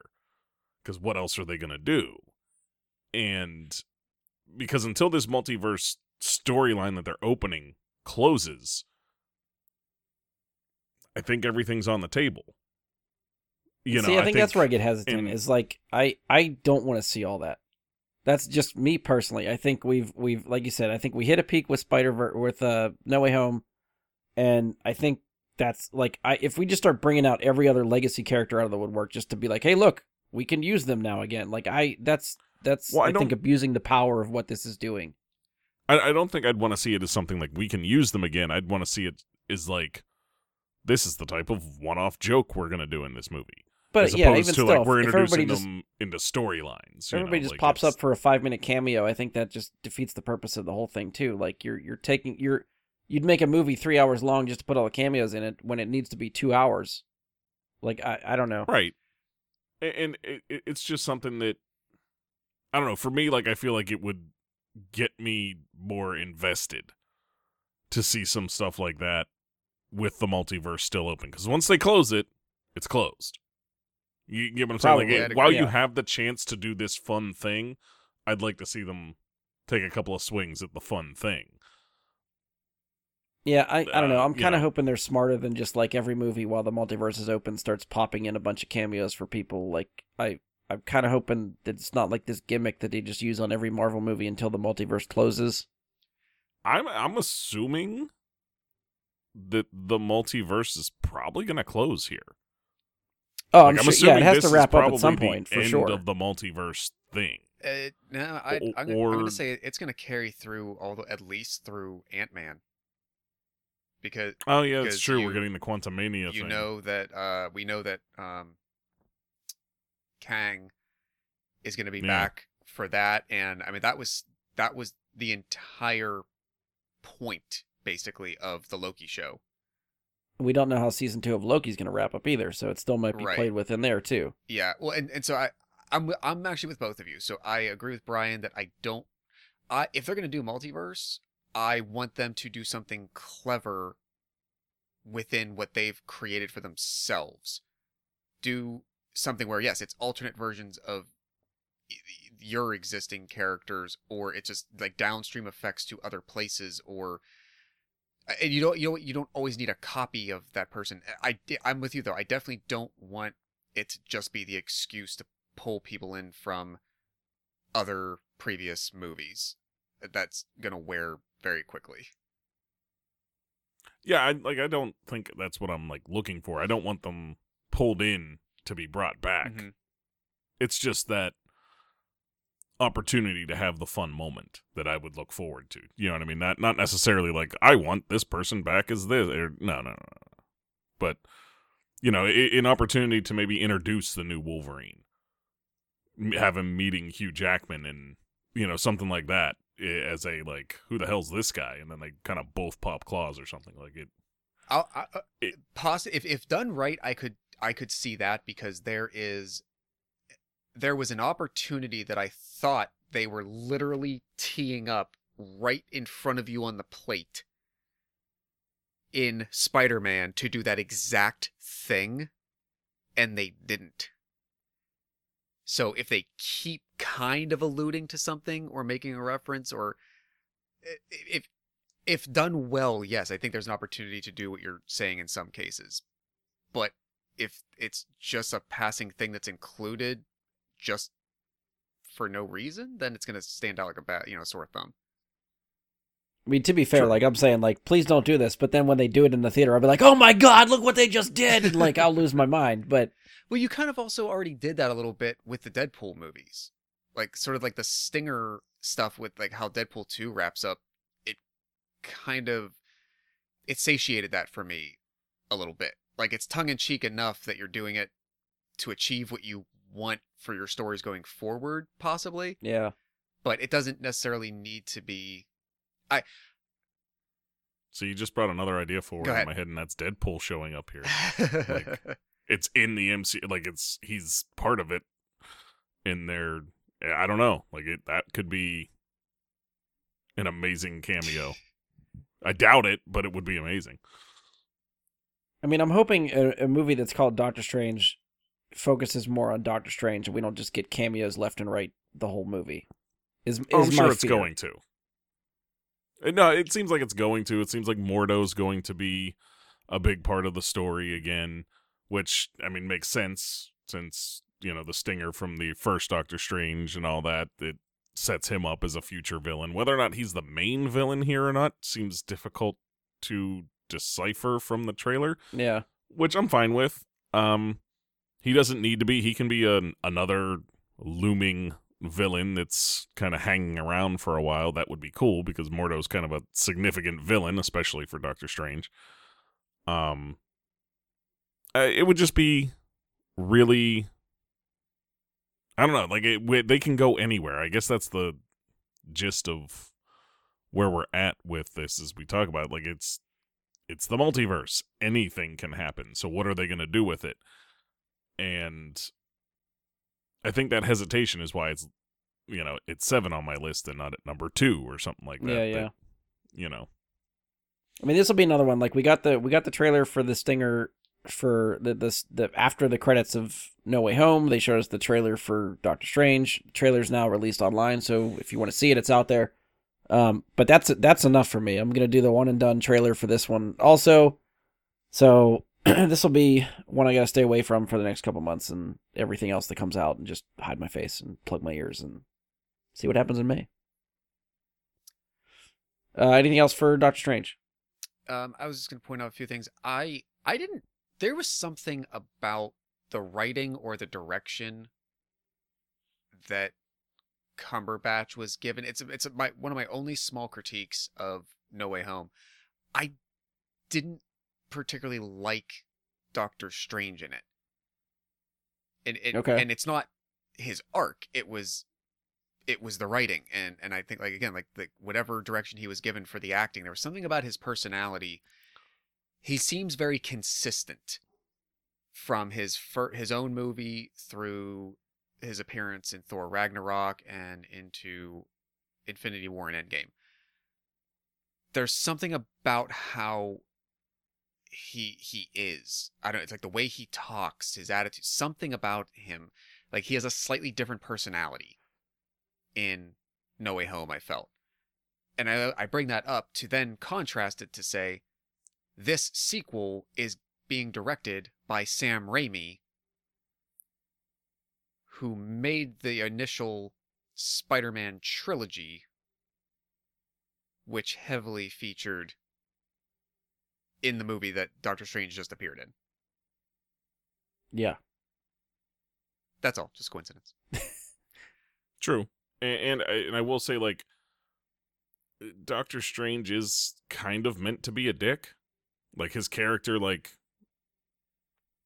I guess basis. He like he's supposed to gain some humility and all that along the way, but he's still kind of a dick. Sure, and Like you know, what I mean, if- like he's if we- always if- that kind of if we, character. if we had gotten if this was his if this was his demeanor his personality the way he it, it- sometimes it's just like even in like his his speech patterns I, f- I feel like he acted the character slightly differently than the other iterations and just because of an inconsistency and a change that I saw and it, it's a, it's not about a changing character it's about a literal inconsistency like there was four portrayals of him one way and then I saw what I felt like was a kind of a different performance there maybe it's intentional it, it could be. It could be. with the multiverse. Oh, Maybe there's something we're not seeing that, that's that's. about Doctor Strange at this time. is that going to be the, the, the cop out answer for any criticism of like Phase Four and Five, like the old like uh, it's diverging timelines. Well, we do have the scroll thing as well. Oh, that's right. We Uh, got that in in, our the back pocket background. whenever we want. I well, I'm just saying, like until they resolve the multiverse and the scrolls, which we know, you know, with Secret Invasion being a scheduled thing in Marvel, you got to keep the scrolls in your back pocket at any time right now. It's there, it's possible. Who knows? Who know? Who know? If there's you know something like you're seeing this major inconsistency in how he's acting, that could be a scroll. Could be a scroll. Yeah. Um, I get the, my only last remark is I forgot how much I freaking love the current evolution of the Scarlet Witch outfit. It is so badass. Um, and Yeah. just like the little peaks of her that we got in that teaser. I think it's going to be a very interesting dynamic for those two characters because she she's, you know, we left her off in a place that seems like she has gone through some stuff. She has gone through the consequences of that stuff. Like she's been on a journey, and Yeah. Oh, and yeah. where she comes out is a is very different than the confident but still like self doubting person that she was for the first couple years. Like I, I feel that where Elizabeth Olsen is going to bring that into this story is much more of kind of a force to be reckoned with and like I can be your friend, I can also be a problem for you depending on what's going on. Um kind of happy to see what what happens between the two of them. yeah. Yeah, and, and I second the the costume thing fully. like the the energy, I guess, mask thing that is starting to like originate on her head. Um, where like that that's one of those costume things that we saw, I guess, in um WandaVision that would look ridiculous if it was like an actual costume. Right. But doing it that way looks fucking cool. Yeah. And we're, we're, we're we get more uh we get Rachel McAdams back in this, which always makes me happy. Yeah. Uh, all right, so we'll move on to my number seven. Uh, again, whenever I start looking at the list, I get surprised where stuff ends up falling and getting placed eventually. This is a movie that has been in development hell for years. Uh, when I tried to backtrace it, it was originally announced in October of 2014 and is right now scheduled to be released in November 4th of 2022, and that is The Flash. Okay. So I again, I, this is another one that I just hope is good. It's expectation wise, like when you read about the movie, the stuff that's been promoted, we are supposed to get uh Ezra Miller back as Barry Allen, who somehow is, I- guess the the what they're hyping is you're getting a Flashpoint type of story for the Flash. Um, and if you know the Flash lore, that's a very interesting and complicated story to uh, as a reference. So this movie should be cool. Like it's it's diving into storyline. It's really cool. Uh, Michael Keaton is supposed to be back as Batman, like the '89 version of Batman. Uh, ben Affleck is still listed as current quote unquote current Batman. Um, so it's gonna deal with some timeline stuff. Uh, it's gonna be really trippy. I I am anxious and I kind of just hope it's good. Like DC needs some wins, and it's got potential They to be do. really cool. And considering, like I said, this movie has been something that we've talked about for four years between director changes, writer changes, like everything else that has happened. With when I looked back at this, the thing I saw that said so a year after Man of Steel's release, and amid the success of CW's The Flash, Warner Brothers announces The Flash with uh, Ezra Miller for, and this is October 2014. It was supposed to come out in 2018. Mm-hmm. So this is a movie that's been through some shit, and they they announced this I think when they wanted to do the whole. Obviously, this was announced before Justice League, before BVS. Like this is this is where the DC universe was meant to go. Was all these team up movies, and since the DC universe kind of fell apart, and they didn't really know what to do, this was one of those movies that was still. They kept talking about it, like we're still doing it. We still have Ezra Miller attached to the Flash. The Flash is still coming, amidst all these other movies that were getting canceled that was part of the DC extended universe. This is the one that survived. So this is what we're finally getting. Uh I, again, I just it's more just potential. I I we got one little tease I think at the DC fandom stuff. It wasn't even a trailer. It was like a little just cut up video of certain scenes that maybe they've already filmed that teased some stuff, but still not a lot of the plot or really what's going on. So I still might give myself one trailer, like official trailer that they do, teaser trailer, official trailer, whatever comes first, and then I'm done. But Mhm. I'm I'm just hoping this movie exists and comes together in a way that's not just complete crap, and hopefully that will be a win. So there's one or two, the- uh, probably two. I shouldn't have looked at it, but uh, look, brought up the IMDb, and there's two names attached to the cast that I'm not even going to share because I think the notion of Don't look, Mike. Don't look, Yeah, Mike. don't, I see you don't. looking. like the, the the notion of of spoiling what the potential of this could be and like the the tendrils that it could have out there and the the, the story points and areas it could touch um yeah I, it it had it, it it's always had all the makings of something potentially cool i think like maybe not initially but very early on you got the flashpoint vibes that they wanted to go for Uh, i feel like they started talking about those quasi early on. Yeah, um which and it's such an amazing story. Like it would have been perfect if they had gotten yeah like two maybe two movies of each character out by that point and maybe one flash. Like eh, like flashpoint as a sequel to uh, another flash movie and then you got an aquaman. We've had two wonder womans. You could do that and entirely wrap the story up and it the the resolution of it is so self-contained that you never have to worry about it having continued downstream effects of those other areas because it Right. starts and st- it it resolves what it causes by the end. So it doesn't have to be a greater uh you know what's the greater effect of all these other things like it'll tell you and it'll be done it almost could have been like if they did if if they did justice league or something at some point and it wasn't you know what it became this could have almost been like a justice league 2 before calling it that like it didn't need to be the team up movie where they then face a threat of external it it would have been the crossover that what you like Marvel hasn't even done anything like this. Like you kind of got maybe close-ish to something like that along the Civil War lines, maybe. But the the Flashpoint Paradox, like one-shot um, graphic novel story, is so good and so cool. And if they would have brought that to screen, especially like with the actors and actresses that they had established and where they came from, man, it just it would have been amazing. So I'm I'm I'm- with you. I'm hoping. I think you- you got the right word. Potential. This this has it all. It is theirs to lose. Um, and I, I, I am not hopeful for this. I, I see this as a future hot mess. Um, And it, it's really 50-50. Like it could go either way. I'm fully aware of that. yeah, that, that that's the side. I'll, I'll be the negative person in this. I don't see this coming out good. I see this being another mess from Warner and DC, and I don't see it. I I don't feel like I trust them enough to handle as complex a story as Flashpoint.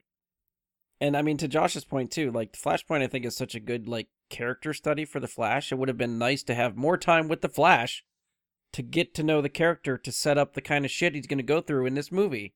Like I don't know if there's enough to get invested with Barry and Ezra Miller's portrayal of Barry for this movie and what it, what the weight it needs to lift. and right and a lot of bad movies start from that spot of assuming that you're going to connect with a character and the horrible events and things that they might go through or powerful moments in their life without really giving you enough time to get to know the character Yeah. and it doesn't resonate and that's why i don't know i don't i don't see this going well And we'll see if this movie even personally comes out this year. Like it's due November 4th, 2022. There's a good chance this gets delayed cuz we've heard nothing about it since you know that little tease at the DC fandom thing. That's it. So if we don't For get a we- trailer sometime soon, who knows what the hell. Right and, and for all we know the restore the snyderverse people win and they just cancel this movie altogether and re- re-edit it you know to, to fit that Just get the Snyder cut of every DC movie coming out ever. Well, I mean, and who are we kidding? They if they were going to restore the Snyderverse, they wouldn't even bother to do that. They just like throw this out there to make some money and make him work around it. I mean, that's they wouldn't even care. So that that's why I don't have confidence in it. It, it. it just the studio has not given me a lot of reasons to have faith Yeah. in what they're going to put out. Yeah. Um, anything else for Flash, or we'll move on. All right, so we're moving on to Josh's number six. Number six. What do you got for number six? Okay. So I initially was almost going to leave this off. It probably would have made honorable mentions. Certainly would have been on the calendar. But then I don't. I don't know why. Maybe Brian. Maybe it was because you had sent me the lists from prior years that I referenced. I remembered that when we were doing our favorite movies of 2017, I had to eat a lot of crow at the time because my most anticipated movies for 2017, I believe, did not include either Logan or Thor Ragnarok. So I am not going to fall into that pothole again this time. So my number six is Thor Love and Thunder. And I think like like all of us, I think it's easy to fall in the trap of and we've done it in years past, and I'm sure we'll continue to do it, is load up the top 10 with comic book movies. We're getting three Marvel movies this year, two or three DC movies. So it's easy to do that. Um, maybe even more than that from DC. But um, there's not necessarily anything about this that, like, I mean, obviously, we haven't seen footage, we haven't seen teasers, we haven't seen. I kind of heard, you know, some casting news over the time. There's very little that I have to go on it's just more of like a cover my ass situation this year Like this has to at least make the top ten. And as much as like I, I have never found so far one person that I've anecdotally spoken with after they've seen Ragnarok, um, if you know, assuming that they have watched many of the MCU or all of it, etc. I've never heard one person uh, whose opinion was, yeah, that was okay, or it kind of annoyed me at times, or this or that. Like it is high in everybody's esteem. So I I, I, I don't think I can go wrong with this choice. So this actually made my number six as well. kind of the same, like coming off of Ragnarok, I'm expecting this to be good, which is why it hit as high as number six based on nothing but the cast and what the last movie did. Like, there's no trailer. We don't know. You know, the where we leave Thor is the Guardians are there too, so we don't know how much they're in this movie. Like the the trailer, the, the trailer might explain a lot to us if we ever get that, or how soon we'll get that. Um, and you know, had we got a trailer, it might have bumped it up further in my list. But for right now, I figured middle of the road is very good, sort of like Josh to cover my ass. It's there, it's in my list. I'm expecting it. It's it's hard not to already kind of love this movie before it's even out. Um, I really want to see what they do with Jane Foster. Like she's been noticeably absent from a lot of MCU stuff recently, and Not even She's a big part of- 2013. so okay, yeah. So point taken. For it's been a while. yeah. um and you know that she never really got her her due i guess. It's they just it's one of those characters they just kind of wrote off and wanted you to sort of forget that she was around. They kind of mention her in dialogue here and there but she never had anything substantial to do. She seems to be a big part of this movie and that makes me excited. I want to see what they do with it. So i i am in. Um, Uh, yeah, this Mike, comes in much much higher on my list. Mike, have have you glanced uh recently or in the last few months at the cast list or the IMDb page? Because if you haven't, don't. Do i feel like josh you gotta stop looking at the imdb cast list this is twice I mean, now it- you've it- said this Yeah, I was gonna say like now I'm just gonna do it No, because it, it doesn't bother me to do it. Don't. I'm telling you, don't. Is it gonna ruin the movie for me? Like in the, I think that in the same way that there were some of the most fun surprises in Ragnarok, he's already looking josh i think it's just that there's the potential for that some of those elements to happen again.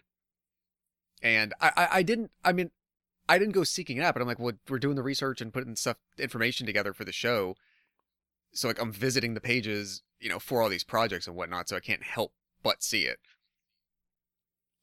Yeah, I'm trying to think of like where else besides IMDb can I send you to just to like look at some information, basic information, and not be spoiled for stuff. But I don't really know where to go. Uh, I mean, okay. So what you're Don't try to explain what it is. We're just gonna move on. no no no uh, no. I just want to say what he's referencing. I get what you're saying. Okay. And yeah, one thing that's going to be in it is definitely spoiled for me at this point. Okay. a little bit, but it's still going to be an excellent moment, and I guarantee that. The other thing I already knew. Okay. Um, I mean, is it spoiling to say the actor without saying the Yes. role? Yeah, I would just leave it clean. If you're Okay. asking yourself, is it a spoiler? if just say yes and move on. Well, no, I mean just saying that uh, an actor is going to appear in the movie. Yes. I, Yes. all right. Especially if it hasn't been like Okay. publicized very much and, and like officially and all that. Yeah. Well, nothing's really been publicized yet.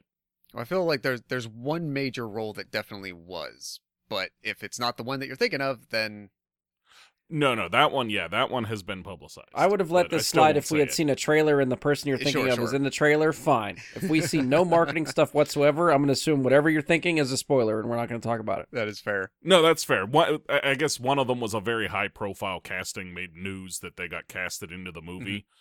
Maybe their role, but even if I told you, the Mm-hmm. Oh, role, I see what you who mean. that I see. person was. But the other one is also a high-profile casting that was not publicized. Right. So it's Yeah, it, it it's that and Um, it's like some other minor elements and I'm like, oh, that would have been so fun to just not not have any advanced knowledge of. yeah, the the, the minor elements. Yeah, Yeah. that that's that's going to be a fun moment, Um but it's minor. so this is going to be the first time this this is as of now this is going to kind of be the July 4th weekend movie almost. It, it's July 8th right now. Um and interestingly, so this movie will come out 11 years after the first Thor.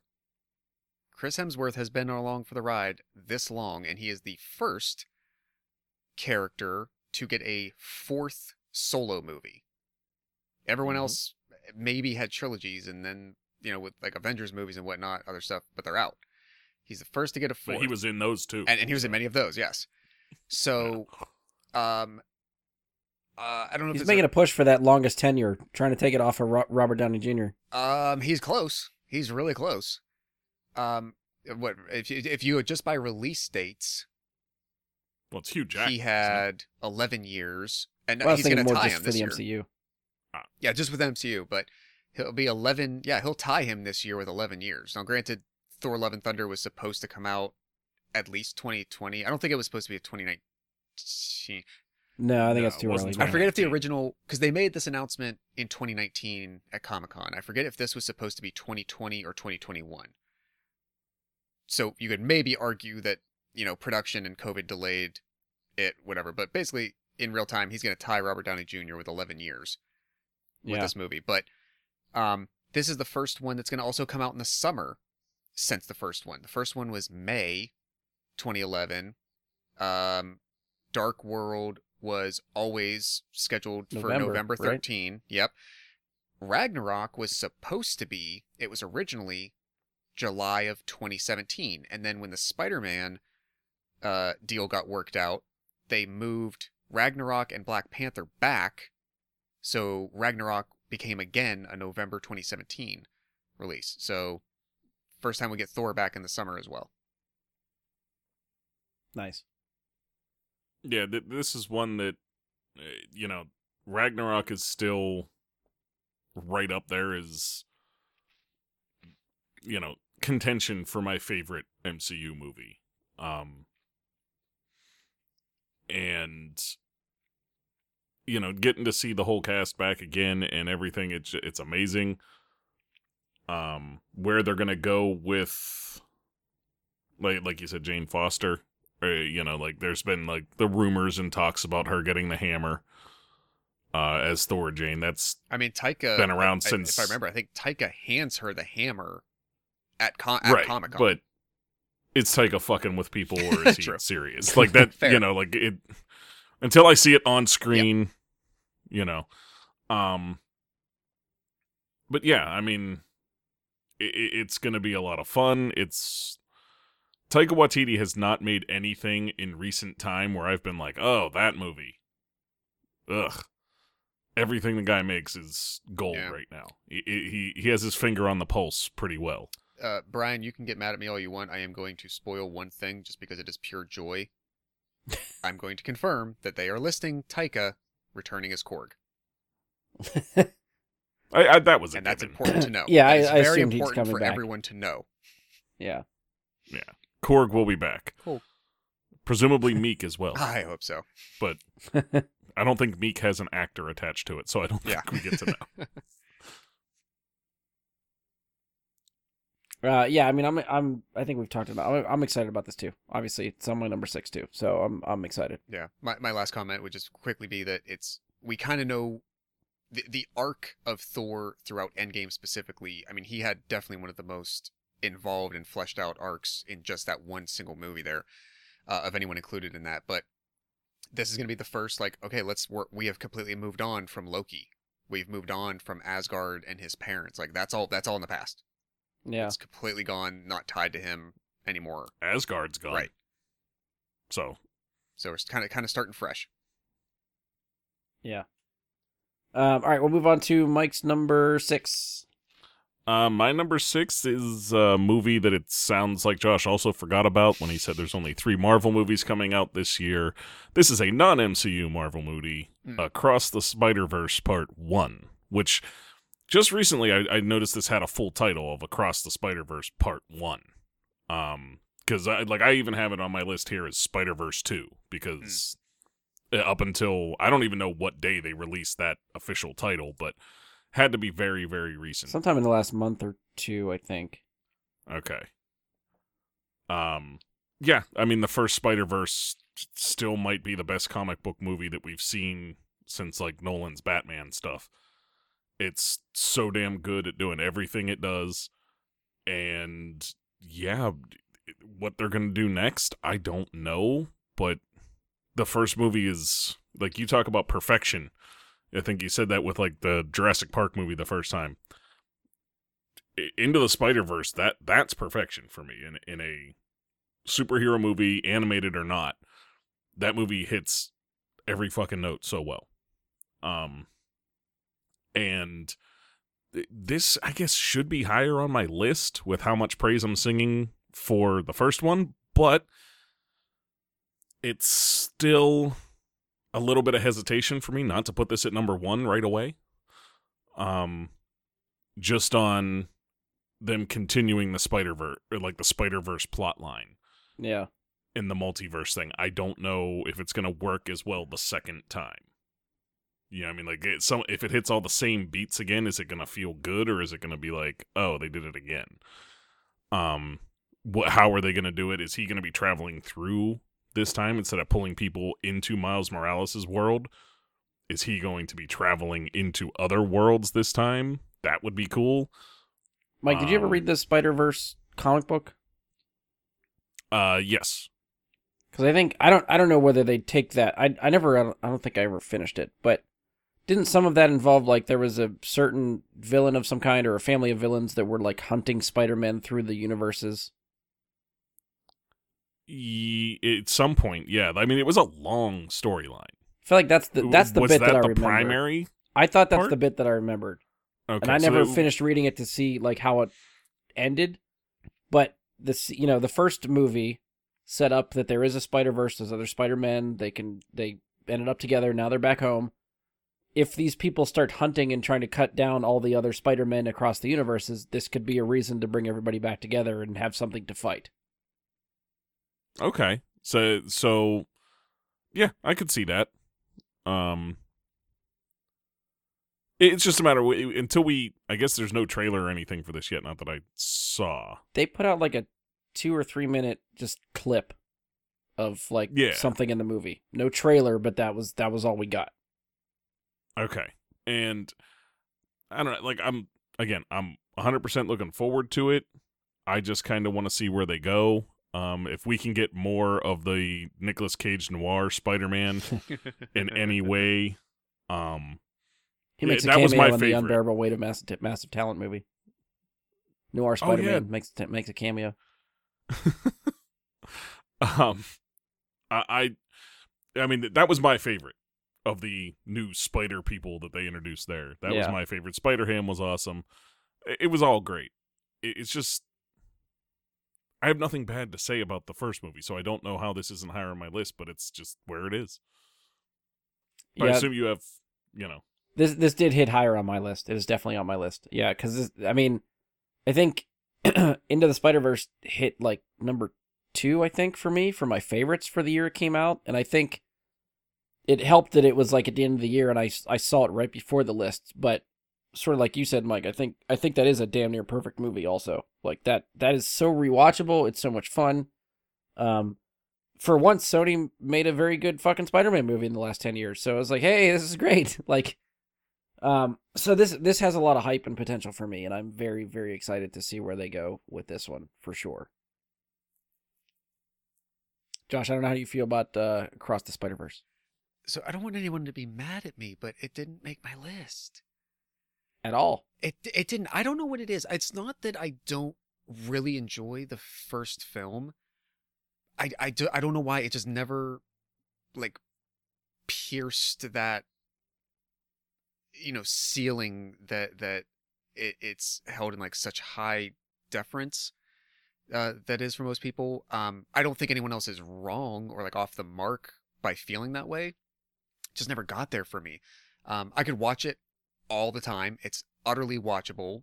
It's great. It hits amazing beats all along the way. Um, I will see these sequels as soon as I possibly can when they're released. They're going to be a good time. Um, but yeah, I don't know.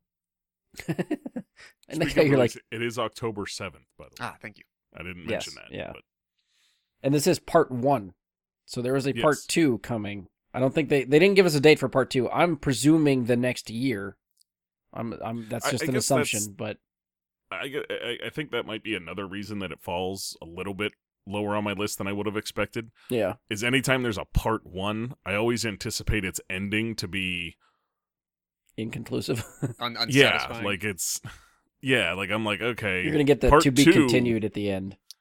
Right? Yeah, it's gonna end on a cliffhanger of some kind to get you into the next one. No, no, keep keep and I'm in, just keep in mind it took Mel Brooks what like forty five years, however long, to get History of the World Part Two apparently made. Don't don't. it's not gonna take that long.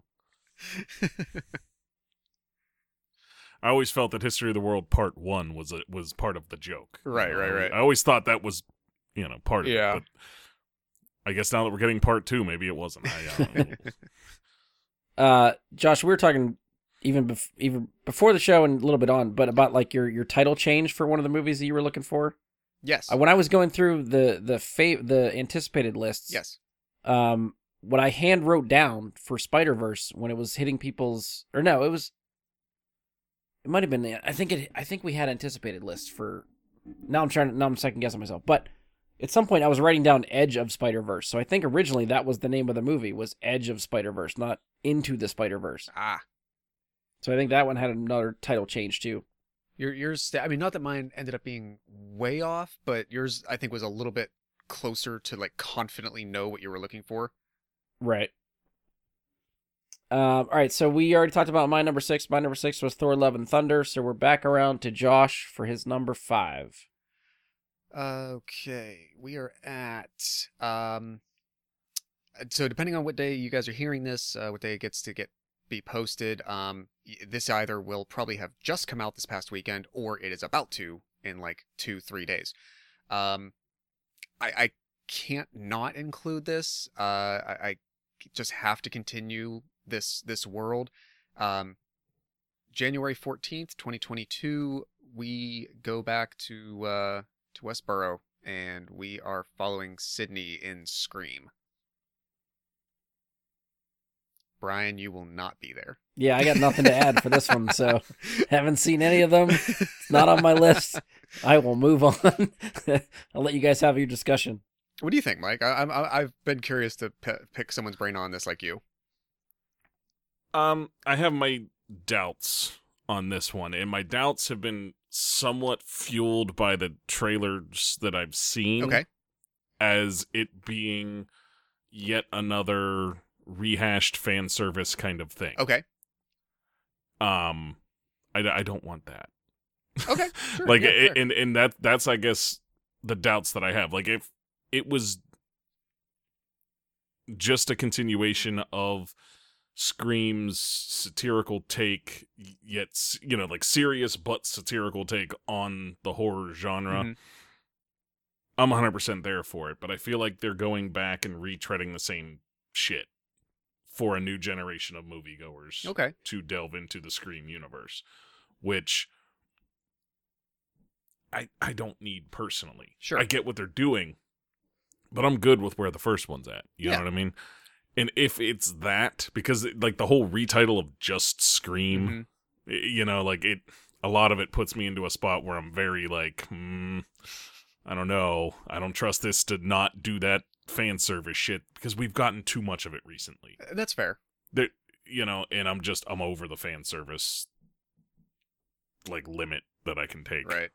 on a lot of things and especially when it's a series i don't feel like needs that Yeah, I'm. you know like it, it's not something that you know the, the the the no way home thing that was good yay fan mm-hmm. service rise of skywalker boo not good fan service and But you're also the person just said you wanted a bunch of cameos from people popping up in MCU movies. I'd I'd chalk that right up to fan service. I agree, but cameo's done right in a movie that it makes sense. And this isn't cameos. This is just rehashing the same shit, is what it sounds like to me Okay. with Scream. to to, to re, it- rebox the same elements in a in a Yes. seemingly different but mostly similar story. Exactly. And it, that that's something that I feel like they have not done with the past Scream sequels. I was just gonna ask you about your They- feeling on they- that. Yeah. Um. So you're you're They they evolved enough along the way. you're you're referencing the um uh the original a lot. Um. What are your thoughts about part two and three at least? Like, cause that cause that that yeah, four was no. I didn't like four was. Wait, Part trying to remember. part four was ten years ago exactly. It was Yeah. it was Wes Craven's well, not his final movie, but it was his last screen. okay, I'm, I can't remember much about four. Uh, So like two and Okay. three felt like a natural progression and closure of Sidney's storyline. okay, If I remember everything correctly, that felt like full circle. We got the trilogy that it it did its whole thing. It didn't feel like it needed to go anywhere else at that point to me because that like didn't that like wrap up the whole like Cotton storyline and everything by the end of three like that was all wrapped up in a nice, nice little bow uh, yeah, uh, definitely with him for the most uh, for the most part and all that. Yeah, and then like part three really dived into more of like her personal connections to things and how Right. those would be related to the previous two uh events. Um, I feel like Cotton was probably wrapped up after that was two. two it was wrapped Yeah. yeah. But I feel like that, that like most of like what happened though is what, what I'm getting at. Like they like I can't again I can't remember what happened in four. I, I've got very little recollection of four at this point because it just I, it must not have been very good that I just don't recall it or it, So I don't know I- it yeah, it's ten years old, and I, I I know a lot of there's not a large contingent of our listener base that is like big on on the horror. So I'm like, do I really care about spoiling at this point or not? But what what I did appreciate about four was in the same way that you said at the beginning that the first movie was a deconstruction of the horror genre, especially the slasher subgenre that had persisted for almost 20 years at that point. That idea continued obviously in what was happening in in Scream 4 but what I appreciated about what Wes did was he said okay so these are people living in this universe that this has happened to that they're aware of in the modern version of media and the world what would somebody maybe do and a big part of that was the people behind it um, and it's funny to say now, 10 years later, because I feel like at the time, the idea of like YouTubers was a very like burgeoning thing only really at the time. I mean, God, could you think now between TikTok and all the other platforms that people have, the, the, the, the the real explosion of social media since then and all those different avenues, really how you could put that. That That's the part of this that I'm really curious to see. Um, obviously, Wes is gone um, as we talked about in the past, the the, the team that helmed uh, Ready or Not is is going to be co-directing this. So it's the idea that I'm really curious about. It's the hook of what they do. Do I no? I don't need another slasher reboot, revisit kind of thing. I want to see what the hook is. Why? What made Scream Four special to me was similar but different of what made Scream One different. The lens that it looked through was unique, but very different. They were getting the story was being told through the objective of different things. I want to know what that objective is this time around. And that's the challenge, but that's what I also think can make it really cool. I will just smile and nod at all of that. yeah I, I mean I I agree with everything you said there and I'm still gonna see this I just don't like like I said I still have I, I have my hesitations Yeah, of course. and it, it, it they may go away when I see it. They may not. I you know it's. I'm hoping they do. We'll we'll to be determined. Yeah, absolutely. But it's a it's a heck of a way to kick off 2022. I think most of those movies, I could go back and look. I think just about the entire franchise. Well, maybe with the exception of one, but most of them have always been released in the winter, and and several of them have been released like just in this slot, like beginning of January. Hmm. Was not aware of that. Um, yeah, so I don't really have anything to add, obviously. So if you guys are good, we will move on to Mike's number five.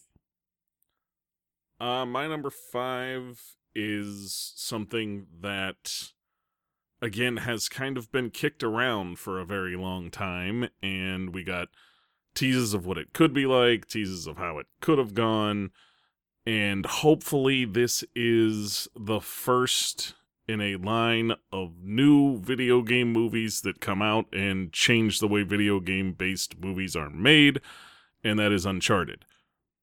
Um, this is a movie that can really take the ball and run away with it in terms of how a video game movie is handled.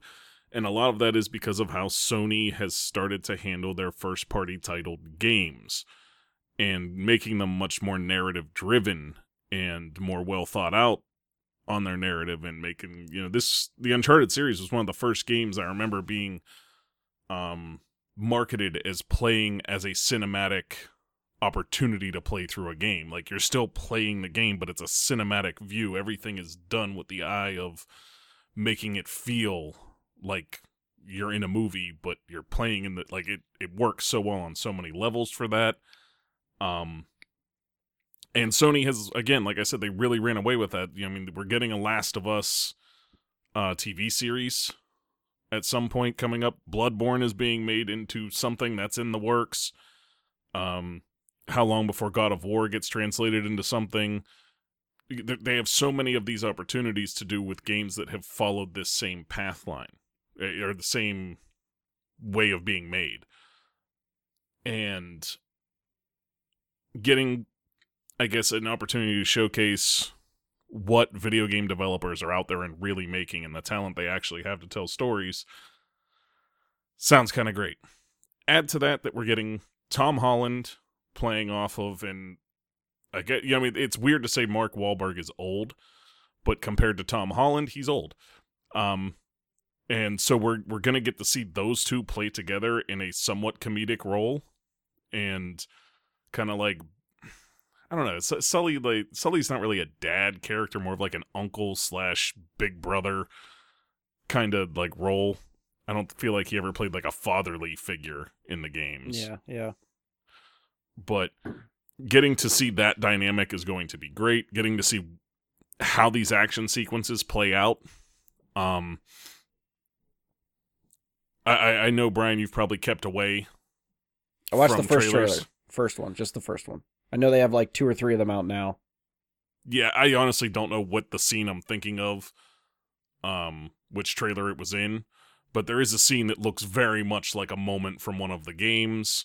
Is it the plane and, sequence? I've seen the plane, yes, little bit of the plane sequence. Yeah, this plane, it looks like the train sequence from two. Well, it looks like the like, plane sequence from three. See, I was thinking about like crawling up the the train in two is what it reminded me of. Yeah, like the like, I feel like that's identical to the the cargo plane from Uncharted Three. Okay. It's been a long time. Yeah. I'll be fair, since I played three, it's been a while. But okay.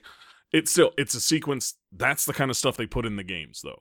Was like this crazy shit happens and now you're playing through this sequence of crawling up this stuff to get back to safety. Yeah. Just so damn cool. Um and them throwing that kind of stuff in there that's part of the set pieces that made uncharted such a successful franchise and such a fun game to play and then i guess josh we we would have to define uncharted for you in some way um kind of indiana jonesy you know, yeah, it's got that kind of feel. Jones, it's a modern Indiana Jones is the best way to sell it. Yeah, I, the more action oriented orient Indiana Jones. I, I but it's a video game, so that yeah, I came to it. Uh, you guys passed along that uh, fan film with Fillion a couple of years ago, and kind of came yeah. to it that way. Um, obviously not, you know, still not a gamer, so not familiar with the the game stories or really what's going on there. But uh, the general idea, um, yeah, give me Indiana Jones, give me National Treasure, any of those like Tomb Raider ish to some extent. Like, I'm good, knowledgeable people, that sort of like nobody understands how people like this just know shit, but they have, you know, knowledge of such history and cultures and all this stuff and it's quasi treasure hunters and other things have yeah, sure. It's fine. It's adventure. Great. Yeah. I, I think like as an example, like the first game you're hunting down um Francis Drake's ship, Sir Francis mm. Drake. Mm. Uh you're hunting down his like boat uh for the treasure that would be inside and all that. There's, you know, the obviously like each one has its villains, has its you know people trying to get the stuff too. just the way Indiana Jones always did. There's somebody trying to get the same thing or do the same, you know. Um, and in that in that case, it like it, I can't really. They like, it's been so long. Do they like connect the treasures? From each game to one another, or is it just no, like it seems like they're, all sort of one-off hunting a stories. different Yeah. Okay. But it, it, it's it's very much that kind of adventure. It, it like it, it it's all I can say. It's going to be like this really cool adventure that'll have who knows what thing they're chasing down. I mean, just But like yeah. any other good story, like you get invested with the characters, just like Indy. Like you want to see what Indy does across this adventure. You don't really care what the adventure is. You're just along for the ride with Indy, and that's how you feel about playing the games with Nathan Drake. You're just along for the ride with Nathan Drake and see what kind of shit they get into and how they get out of it, and that's the fun stuff. Okay. See, I it, being the history nerd, I always loved the little backstories to the stuff they're actually hunting down. That always mattered to me. Yeah, as much as the other stuff. Like so having both. You know what I mean? Like and that and that just goes to show like I'm into the one part of it and the whole thing works for me and you're into the other part of it and the whole thing works for you and it yeah, it touches really well on both of those. yeah. So Uncharted was actually my number five as well. Um, and th- this is speaking of movies like The Flash that was in development hell forever. I was trying to look at this. This movie was announced by even even though I'm not a fan of this guy, but Avi Arad, the guy that produces a lot of the Spider-Man movies for Sony, announced an Uncharted movie with Sony back in October of 20 or sorry, 2008. 2008. This movie Wait, was announced. First uh, started talking about the Flash, I actually thought you were talking about this, and then Yeah. you said 2014. I'm like, nope, that's not. so it's gone through a revolving door of directors, writers. Um, David O. Russell was attached to this, and at the time, Mark Wahlberg was also attached. I think he was meant to be playing the Nathan Drake character. So now they pivoted and went younger, and Tom Holland is Nathan Drake. Mark Wahlberg is playing the older Victor Sullivan character. Um, at one point, Shawn Levy was attached to direct this. I think when Tom Holland was also attached to star. Levy backed out, I think, with scheduling conflicts. That's a director I would have liked to see what he did with this. Uh, we got what Ruben Fleischer now, I think, the guy that did Zombieland and stuff, is doing this one. So, I mean, it it's a movie that because it's been through development hell and all these directors and different writers, like you don't know what's going to come out the other side of this. And I I'm still very hesitant, but because I've waited so long for this movie, it's higher up on my anticipated list because I'm just like I just want to see it. And you know, the I I was worried about casting Tom Holland going younger than what I'm used to seeing and hearing in the games and uh they start releasing like still frame pictures and I'm like, okay, you know what? He kind of looks the part. They give us the trailer. I'm still hesitant. It still doesn't fit what I'm used to, but I mean, it looks like they're pulling inspiration from the game, which is all I can really ask at this point. Is they're Yeah. they're trying to at least it seems like stay faithful to what the game is. It doesn't have to be I don't really need the same story. Like I don't need the same No. MacGuffin. I don't need the same adventure. If they want to pull different aspects or set pieces, fine. But I really just want to get involved with these characters and see how they interact with each other. I think that's part of the fun of the story. And Josh, like I said, I think National Treasure is a good comparison for this stuff too. Just how these mm-hmm. guys figure out the mysteries, follow the clues, get to where they need to go. And I don't think we get enough adventure movies, really. And this, I think, fits that bill.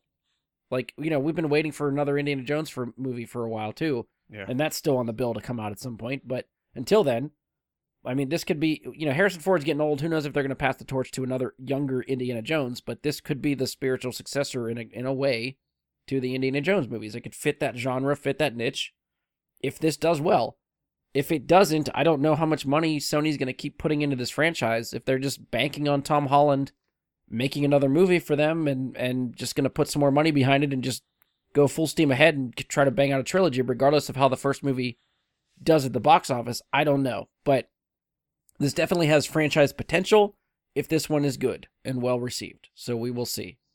I'm I'm trying to temper my expectations, but at the same time, I'm very very excited. So it's just kind of like just I I need to see it. Let me let me see it. So Josh, like yeah, I don't know how you if you have anything to add, coming sort of like from the outside looking in, but No, not really anything else. I, I, I kind, like I said, I kind of got the premise of it a few years ago, and I, the only thing about it, it, and it's not just this film.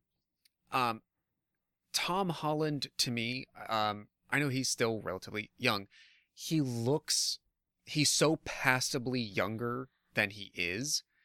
Yeah. hmm It's it, it it's a little hard for me to yet take him as like a serious adult.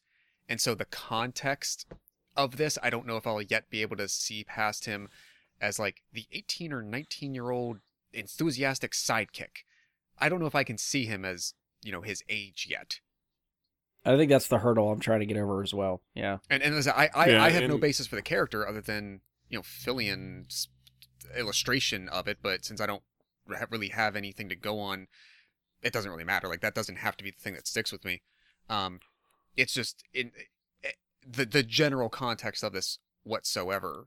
It, it's going to be hard to feel again like he's you know not just the kid who's there. And maybe part of the other thing like i'm looking at the images right now like if mark Wahlberg was aging more horribly that might help. Wahlberg still looks really good for his age. So i'm Yeah. not getting as stark of an age difference as perhaps i'm supposed to. I don't know. But like i can still i Um, still see like i can pass Wahlberg in my head as like well you're 35 so Holland, you've got to be. I hate that he's eight. probably like 50 and you can be like, he looks better than you. At, Right. Or us Right, so at our exactly like, exactly. So that might not necessarily be helping the optics of it, but that doesn't mean the whole thing won't be enjoyable.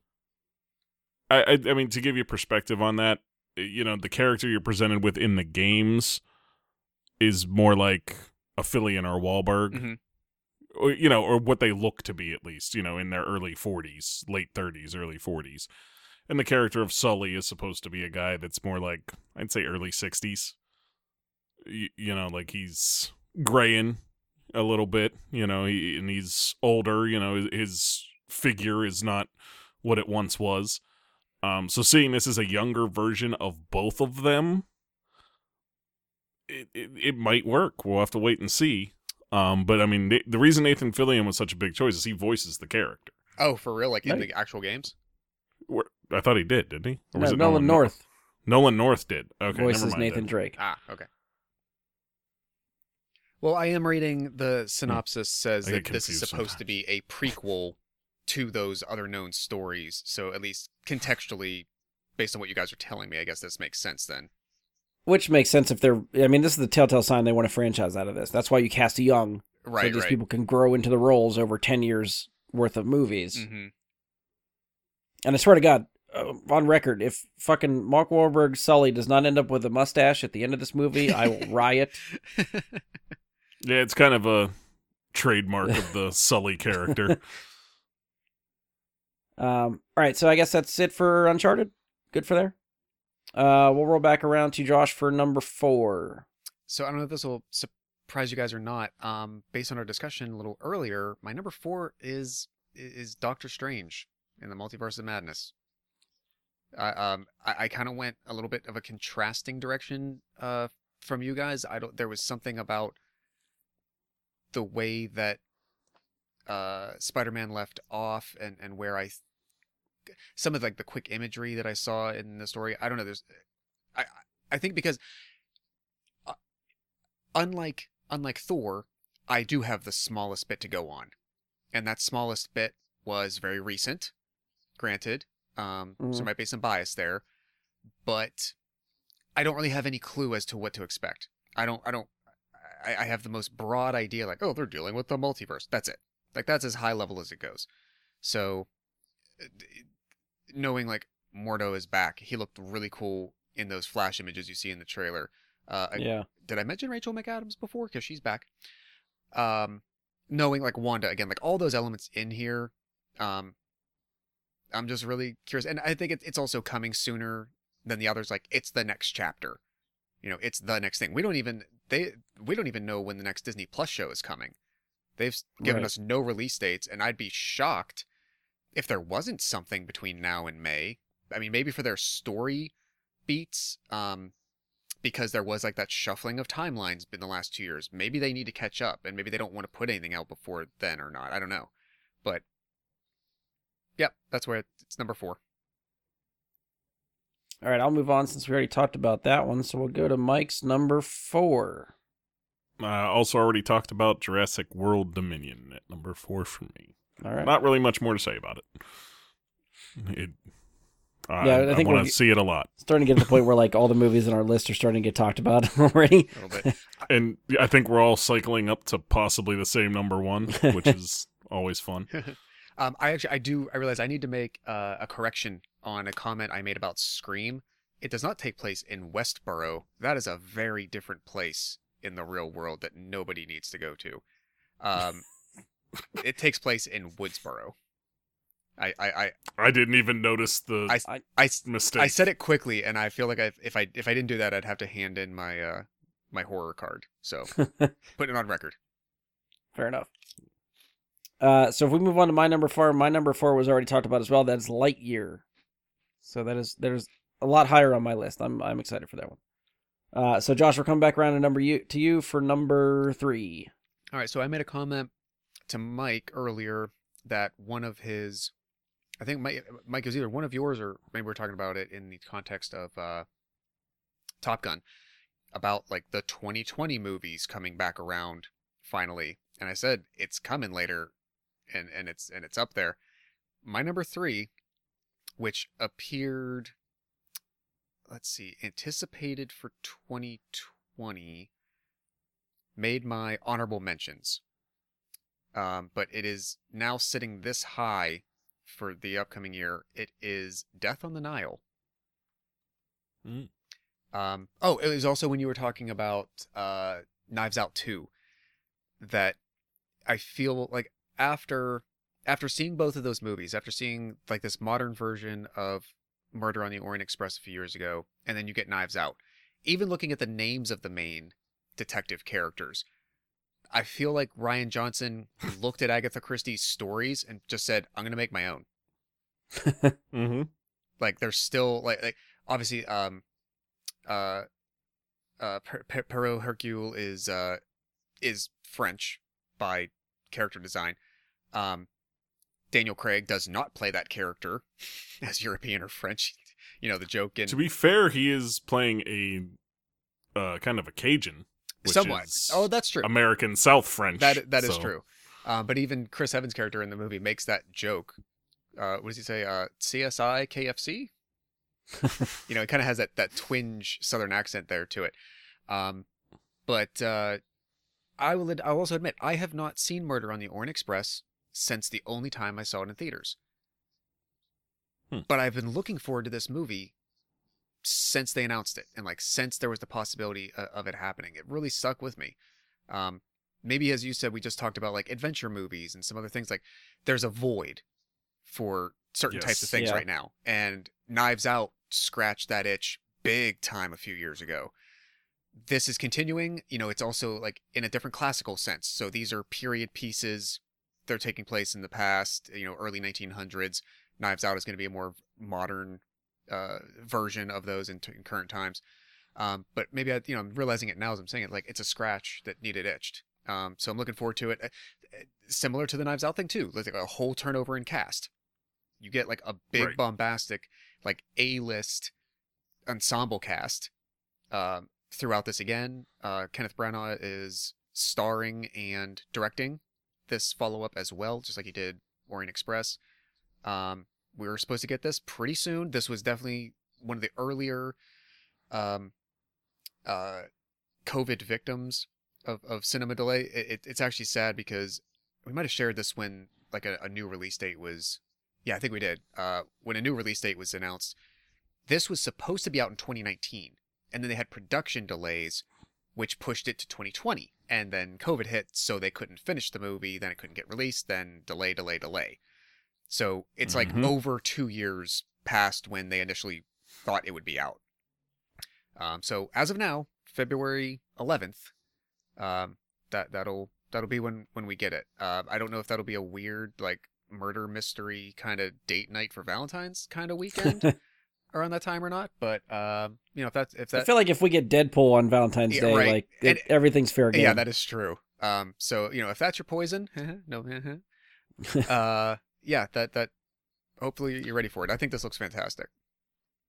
yeah, this was. Yeah, I mean- oh, good, go Mike. Uh, I was gonna say for me, it, it it's a movie that um, I, I was kind of like, is this or Knives Out 2 going to make my list? Mm. And it was like, I'm excited for both of them. Which one am I more excited for? And it fell to Knives Out 2. And for me, that just came down to the cast for Knives Out 2 was more interesting to me than the cast for this. Um, but uh, really looking forward to this nonetheless. Um, the first one was fantastic.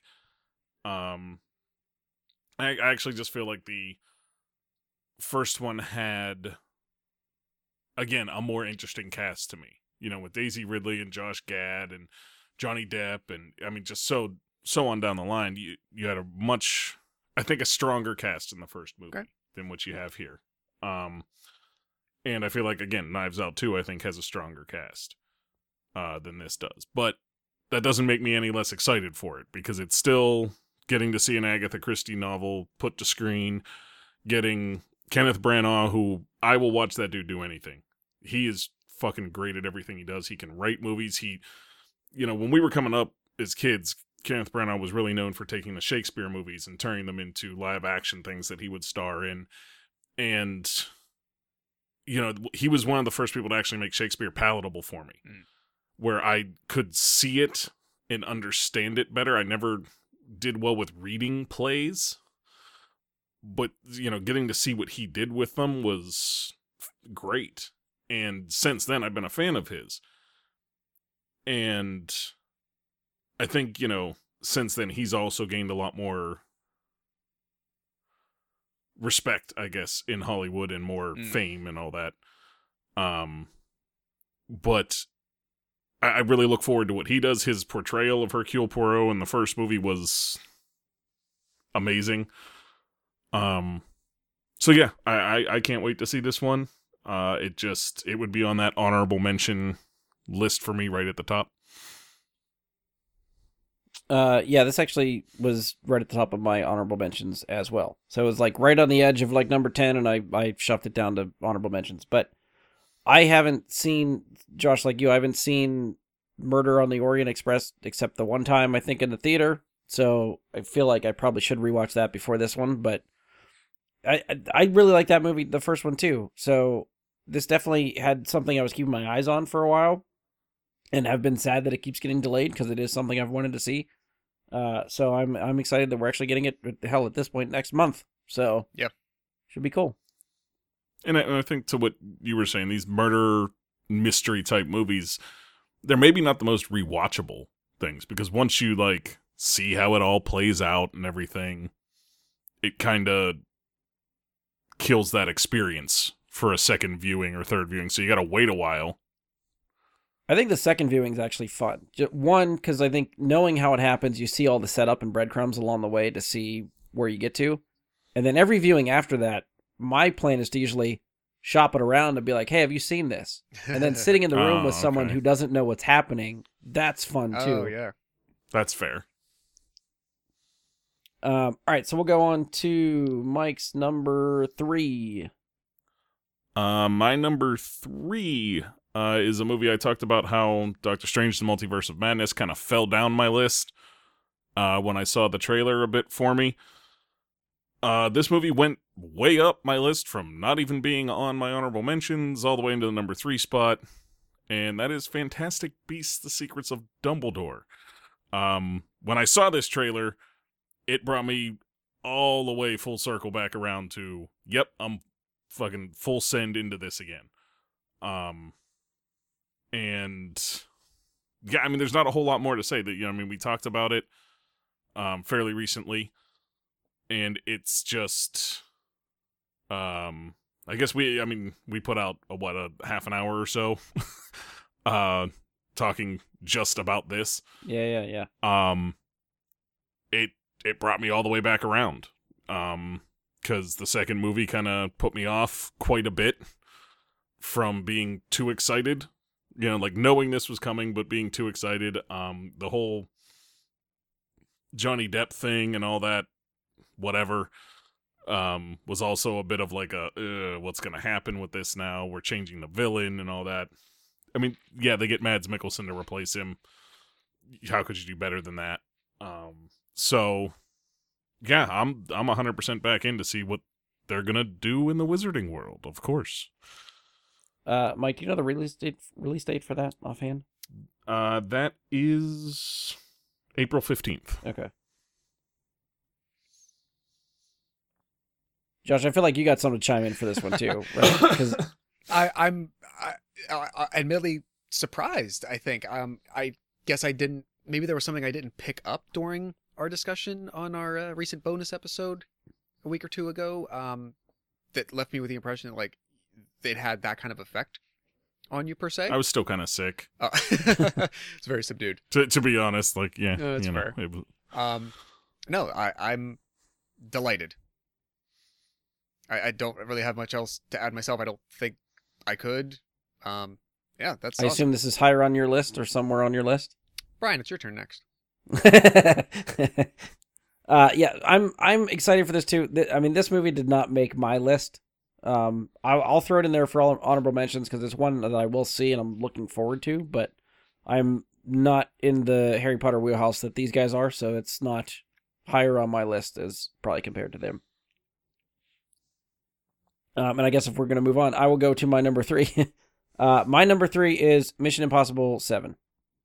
Uh, the it's weird for a franchise that has continued longer than I thought it would, with an actor longer than I thought it would, for getting as old as he is. Fucking Tom Cruise fucking knows how to make movies. He's, he's a weird fucking dude, but he makes some damn good movies. And you know the last like some of the Mission Impossibles, I I feel like the first three all try to do something different, and then to, you know you you like some of them or don't like two. I still think is probably one of my least favorites, definitely out of out of the franchise. Um, four and five started ramping up to a way where they started building into some of the lore and like really go leaning into the stunts and stuff that happens. And I think six is probably one of my favorite action movies. Like it's just so good. Um, and the fact that they're supposed to do seven and eight back to back, uh, some of the stunts that you hear Tom Cruise is trying to do or what they're planning to do just sounds fucking insane.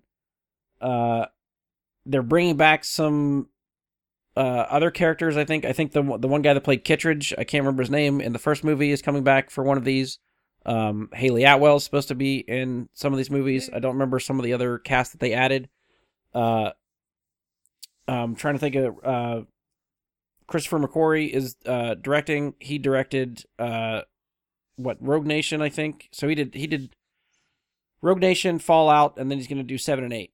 And the Mission Impossible franchise, Tom Cruise was always switching directors out. Up until one, two, three, four, five, it was a different director for every one of those movies. They hit a formula that works, and they apparently really like working together. And they have done five, six, and now seven and eight together. So I think they they know how to make these movies. I think they're enjoyable as hell to watch. They're really great theater movies because just the the action spectacle of all the action sequences that they do is really fun to see in theater. Um, I am pumped for this. I was hoping this was going to be last year. It got delayed again. Um, I don't remember if we got a if we got a, del- a date for eight yet. I, I feel like they might have said that, but I don't remember offhand. Either way, eight will probably make my anticipated for 2023 if it pushes to next year. Uh, so you can look forward to that.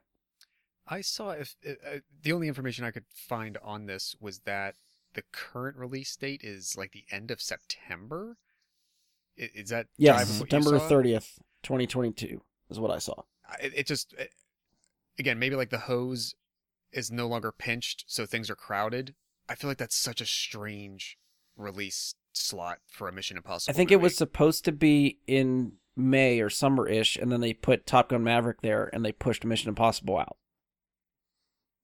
Okay. I guess yeah. They didn't want to overload May and have May explode with too much Tom Cruise, so they pushed Mission Impossible to the fall. Really, I feel like Mission Impossible is one of those movies.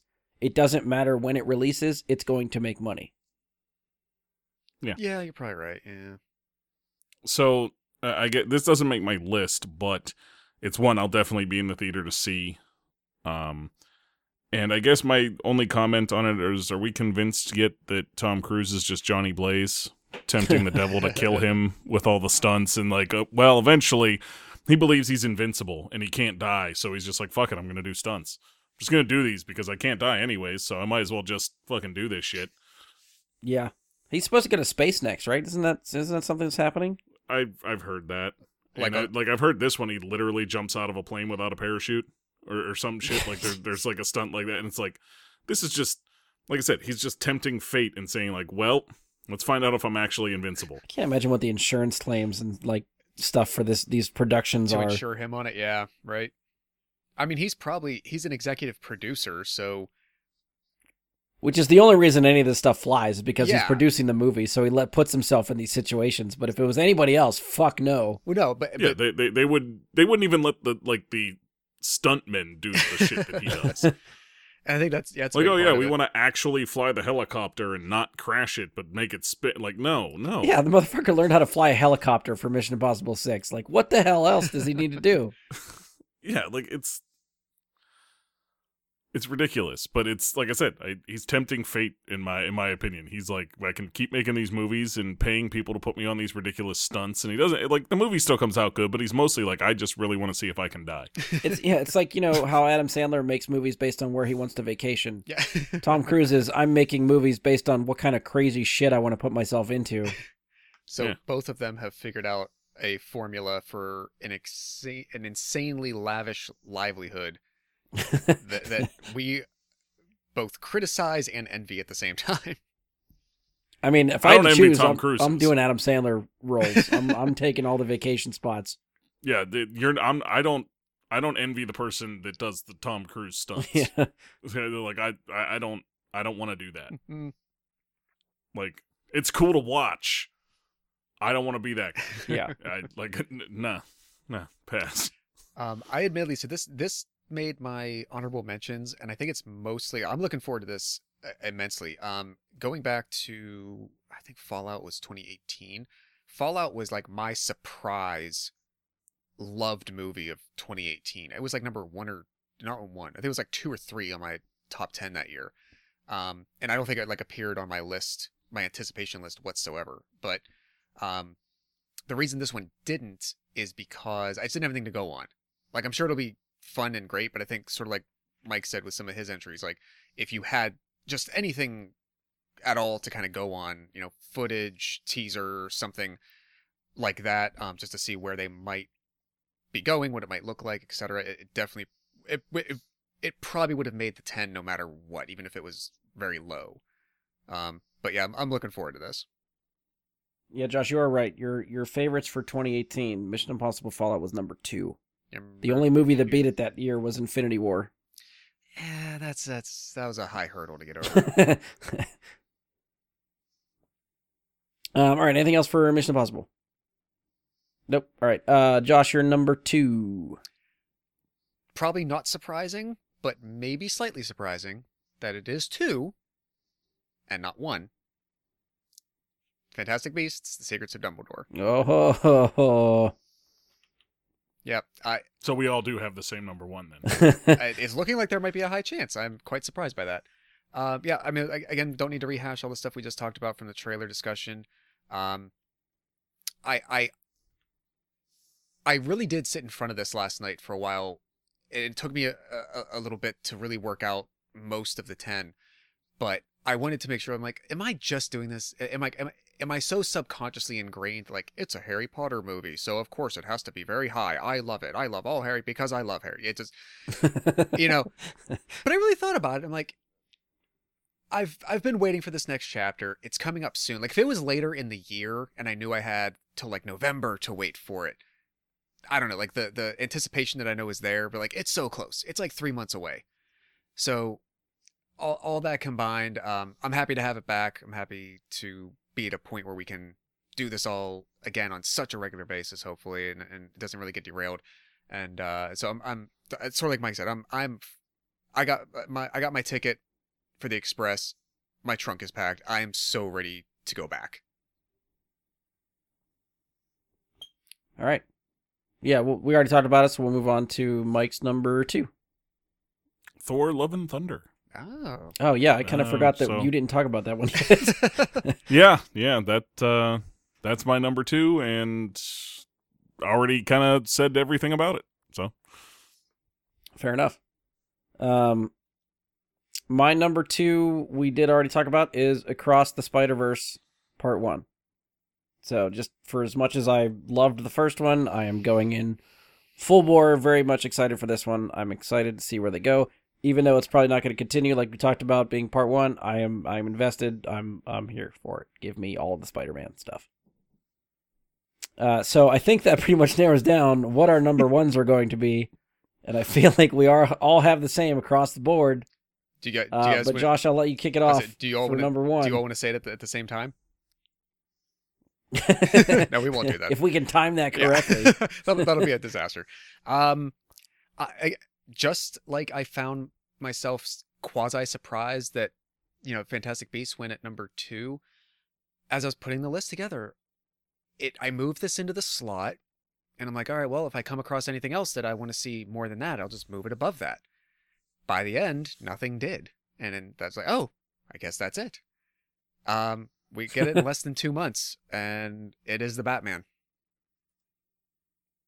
Mm-hmm. I didn't. Mike, yeah, I, nod. Yeah, Yep, yeah, yeah. it's Yeah. Batman. I- mean, okay. it- there's a Batman movie movie coming out. Of course, it's like how's it not number one? Yeah, so we're all agreed. The Batman is our number one across the board for 2022. Did, didn't this happen last time with Ghostbusters? It did not. Ghostbusters was close. I I think I was the only Oh, okay. only one that had a different. yeah, Josh had Halloween Im- Kills. But we had a first. fourth at that on that episode though. Andy was also in Yeah. conjunction Yeah, with us me, on yeah, me, you, and Andy had the same. Ghostbusters Afterlife was our most anticipated. Yes. Okay, that's almost that, that- that's that's close to two. It's not years, but two episodes of this running Yeah, almost.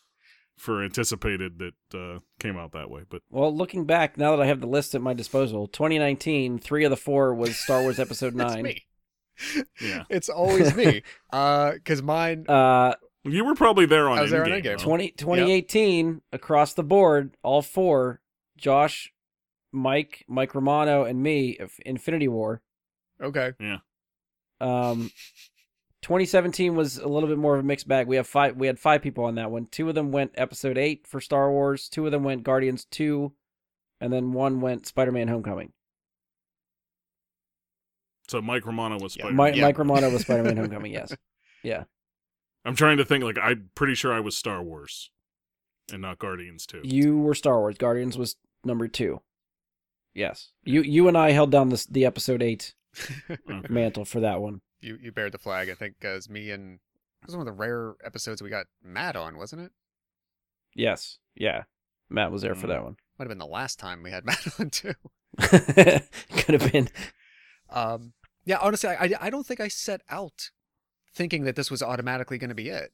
I really didn't. I, was- I just was putting the calendar together and I'm like, all right, let's start chopping it away. Let's start picking out like 20 and who's moving where, what's going out. All right. And it, like I said, it, I put it there at some point and by the end, nothing went above it.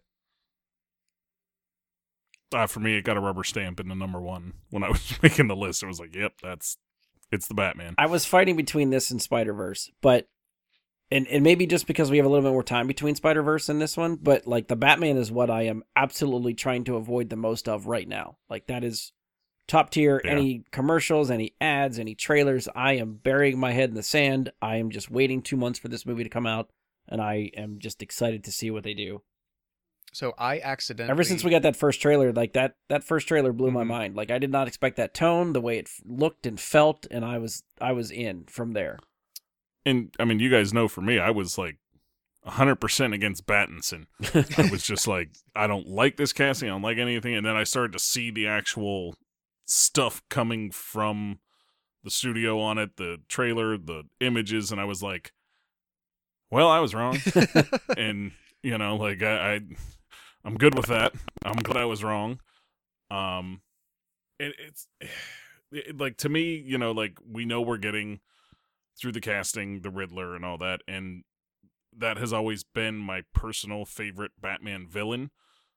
Um, so getting a more serious take on it than what we got out of Jim Carrey, awesome, fucking great.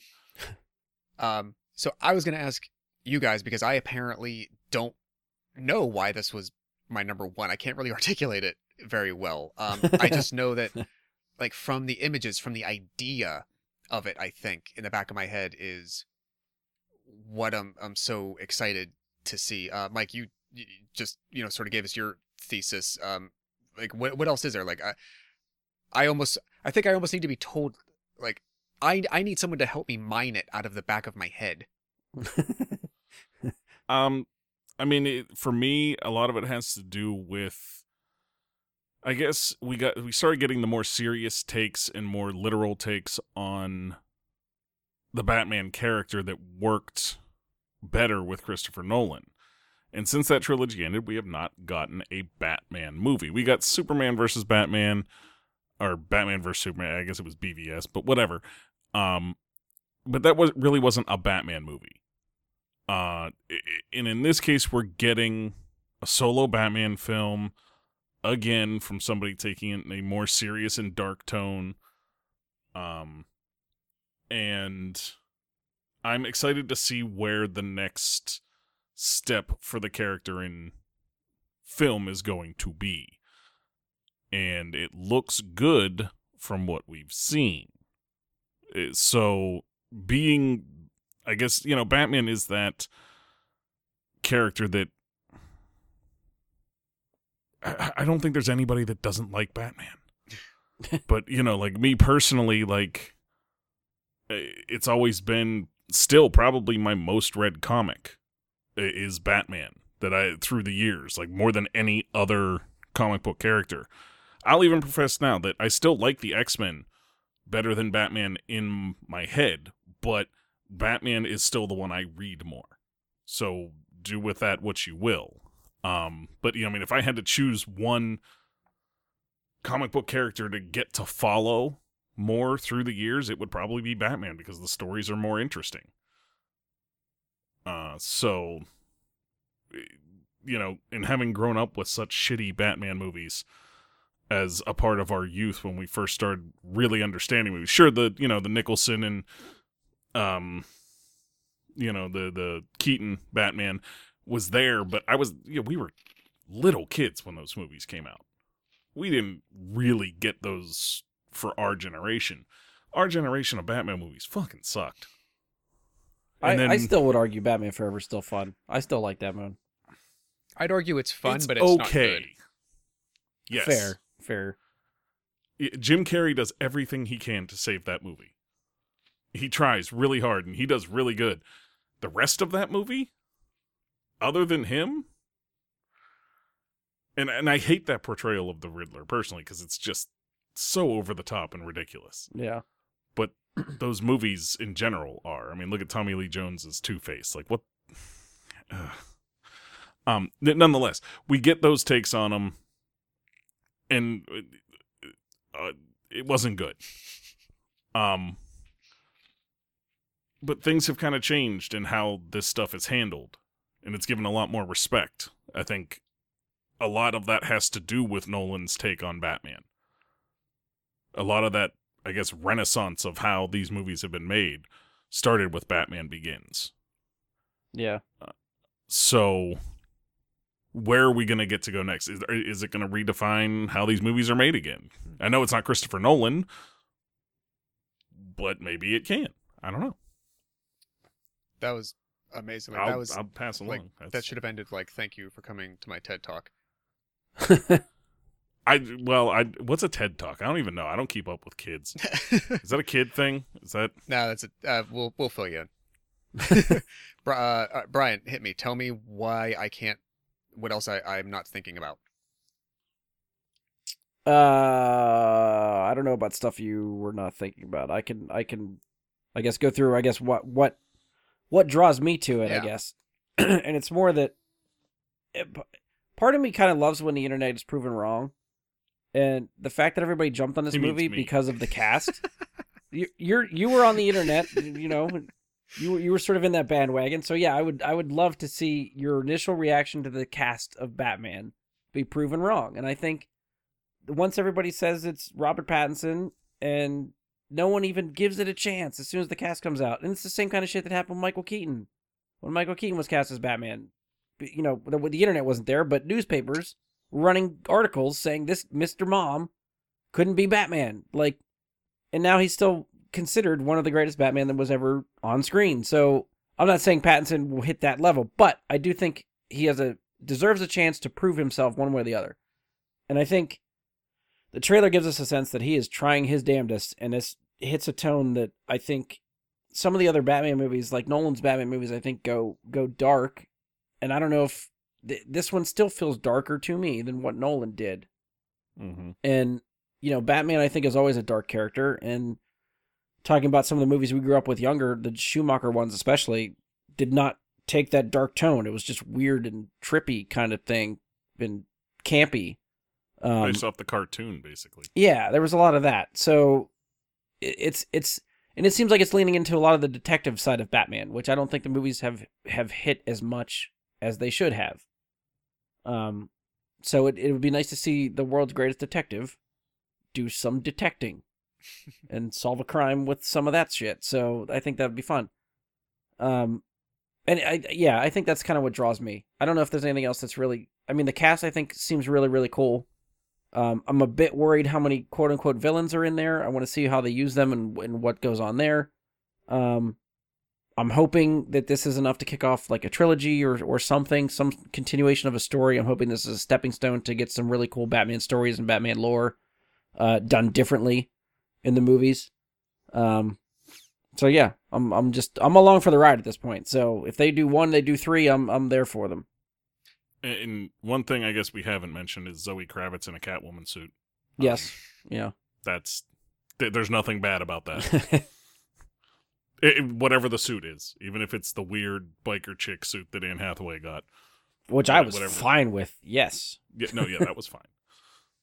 Um, so yeah, Josh, I don't know if that swayed you one way or the other, but that's sort of where I'm coming from. Yeah, that definitely helps me understand my own thoughts. Um, the uh, uh, to to your point that you said, you know, there, it could be villain heavy, and you know maybe it'll get some spinouts. There's already been some like announced and confirmed spin-off projects directly from this. Um, I think they're getting like a Gotham City PD or something like that, right? Something. well, I I know there's another project that Colin Farrell's Penguin character is already attached to. oh, okay. and I okay. forget if, if if it's supposed to be like an, an HBO Max exclusive uh, feature film or if it if it's tying off into like a limited series. Like I don't know. I don't know if like with Peacemaker coming out of Suicide Squad, I don't know if they're going to attempt to start to try to like Disney Plus is like make these like limited series offshoots for HBO Max or not. But um, there's already some of that that's Yeah, either yeah. beneficial or just you know sort of already happening. Um, that that that, that is going to come out of it. Gotcha. Yeah. Well, that'll be something else to keep a lookout for too. Yeah. So they're really banking on this to be good. So we'll see if they're right. Um, I don't know. We have anything to add for the Batman, or we'll wrap it up with our number ones. That's all I got. All right, so that's where I guess that's where we'll wrap, we'll wrap up. We'll wrap up with our number ones is the Batman. Um, at this point, anything that we haven't touched, we'll go through some honorable mentions very quickly. Just stuff that didn't make the list that we either, we haven't talked about yet. Try to give you guys some heads up on some other new stuff that's probably coming out this year. Um, Josh, what kind of honorable mentions did not make your list that we didn't talk about? Uh, I got two quick animated films. Uh, one on March 11th. I think it's either Disney or Disney Animation or Pixar. It's called Turning Red. It's uh, about some human who turns into a giant red panda, and that's all I need. Uh, and then May 20th. This looked hilarious. I think we shared the the trailer. DC League of Super Pets. Looks funny. I I, I don't know what else. It just it, I'm here for it. Uh, a movie Mike and I had talked about on our horror movie preview that I think has now gotten delayed a bit. I think it was supposed to be February. Now I'm seeing June 24th. It's called The Black Phone. Uh, it's with Ethan Hawke. It is Scott Derrickson's follow up. Um, it's what he made after he left the Doctor Strange sequel. right. Okay. Um, then I guess I would just say there's a movie called Nope, N O P E. It is July 22nd. It is Jordan Peele's next film that he wrote and directed. Um, I love the last two, um, so I'm good on this. Uh, then I'll just, I guess, quickly mention Black Panther, Wakanda Forever. Um, November. I was curious if that would make anybody's list. November 11th. Um, I don't know what to think of it yet. We have nothing to go on. Um, but uh, that team made. Uh, fine, it might sound hyperbolic. To me, they made magic in that first solo film. Mhm. Um, obviously, they have a big story hurdle to deal with in this one, um, but I'm very happy to dive back in. I think it's, Yeah, it's I- sad to say for me, but I'd be much more excited for this movie if we still had Chadwick. Agreed. I I think it, for me this one it, it's something like you said we have nothing to go on. We, Yeah. we have no idea where this is going or how they're going to do it or what they're going to do. And that is, I guess, part of the reason why, like, just looking at my list of dates, like, the furthest down the year is Spider Verse 2. And that's in October. And before that, it's all like June and before. And it's, there's a reason for that. And it, it's because you have a little bit to go on in those threads and teasers and something, you know? yeah. and this one absolutely if there was some idea of what they're going to do i think would be much higher in regard Yeah, I agree with that too. Uh, Mike, what do you got for honorable mentions? um i have to say i'm actually shocked that this did not make josh's list or even honorable mentions um and that's halloween ends Figured that'd be coming. um I, I would ma- mention it as an honorable mention because it's the end of a trilogy and perhaps the end of what we're ever going to see from Jamie Lee Curtis in the Halloween storyline. Maybe not the Halloween franchise because I think that'll live on eventually. They'll redo it because that's what they do. Um, but I think Laurie Strode and Jamie Lee Curtis in this series is done after this, and that's kind of a big deal. Um, even if I wasn't a huge fan of Halloween Kills. Um, I still think it's a big deal of what's coming from uh the series. That's fair. It, it it is on the calendar, and it was on my like long list of honorable mentions. I was actually trying to cut it down a little bit because Brian asks for like one or two, and I give him five anyway. You must have really not liked Halloween Kills. Um, We'll, we'll get there soon. um, eh, but yeah, th- that was it for me. I had Black Panther and I added Halloween Ends because I expected Josh to mention it, so I didn't even bother writing it down. But when he didn't, I mentioned it for him. All right, I'll put Black Panther in your honorable mentions also then, since you mentioned it. I did mention it. That's Yes. true. Yeah. That's how mentions work. Um, I have kind of just two. Uh, one is another one that I I'm kind of hoping just DC does something with. Uh, Black Adam. Uh, that is finally supposed to come out in July of 2022, July 29th. So this is the one that The Rock has been promoting and talking about for years, and they've been Mhm. saving this role for him and all that stuff. So I'm curious how this movie plays out. We got very quick little clip, I guess, from I think DC fandom when that was over the summer or the fall, whenever DC fandom was. I can't remember. Uh, still no trailer, so I'll still give myself a trailer when the trailer comes out, but it's still just potential. Like we're just working on. Hopefully, this is good, and let's see how it goes. I mean, The Rock's does some pretty decent movies, so let's see where it goes. Um, the only other like- one. Oh, sorry. Go ahead. I was just gonna say, I feel like like for Black Adam, it's like a situation of like almost blue balls for the role. Like it's it's been talked about and thrown around for so long that I'm just kind of like, man, I'd have been a lot more excited for this had they done something with it sooner. Yes. Yeah. It'd be great to see him face off against Superman, but we don't know what Superman that's going to be or if Cavill's coming back or what. So, like, I, it's very unsure what to get excited about right now, other than The Rock is showing up as a super villainy superhero. You know, Super villain. who knows? It's his first take on a superhero too, like a super Yeah. like yeah, like it's that's kind of cool, and it's one that everybody wanted to see him as, which is kind of cool. But it's like, It does come with, like, just feels like five years too late. So, Yeah. we'll see how it goes.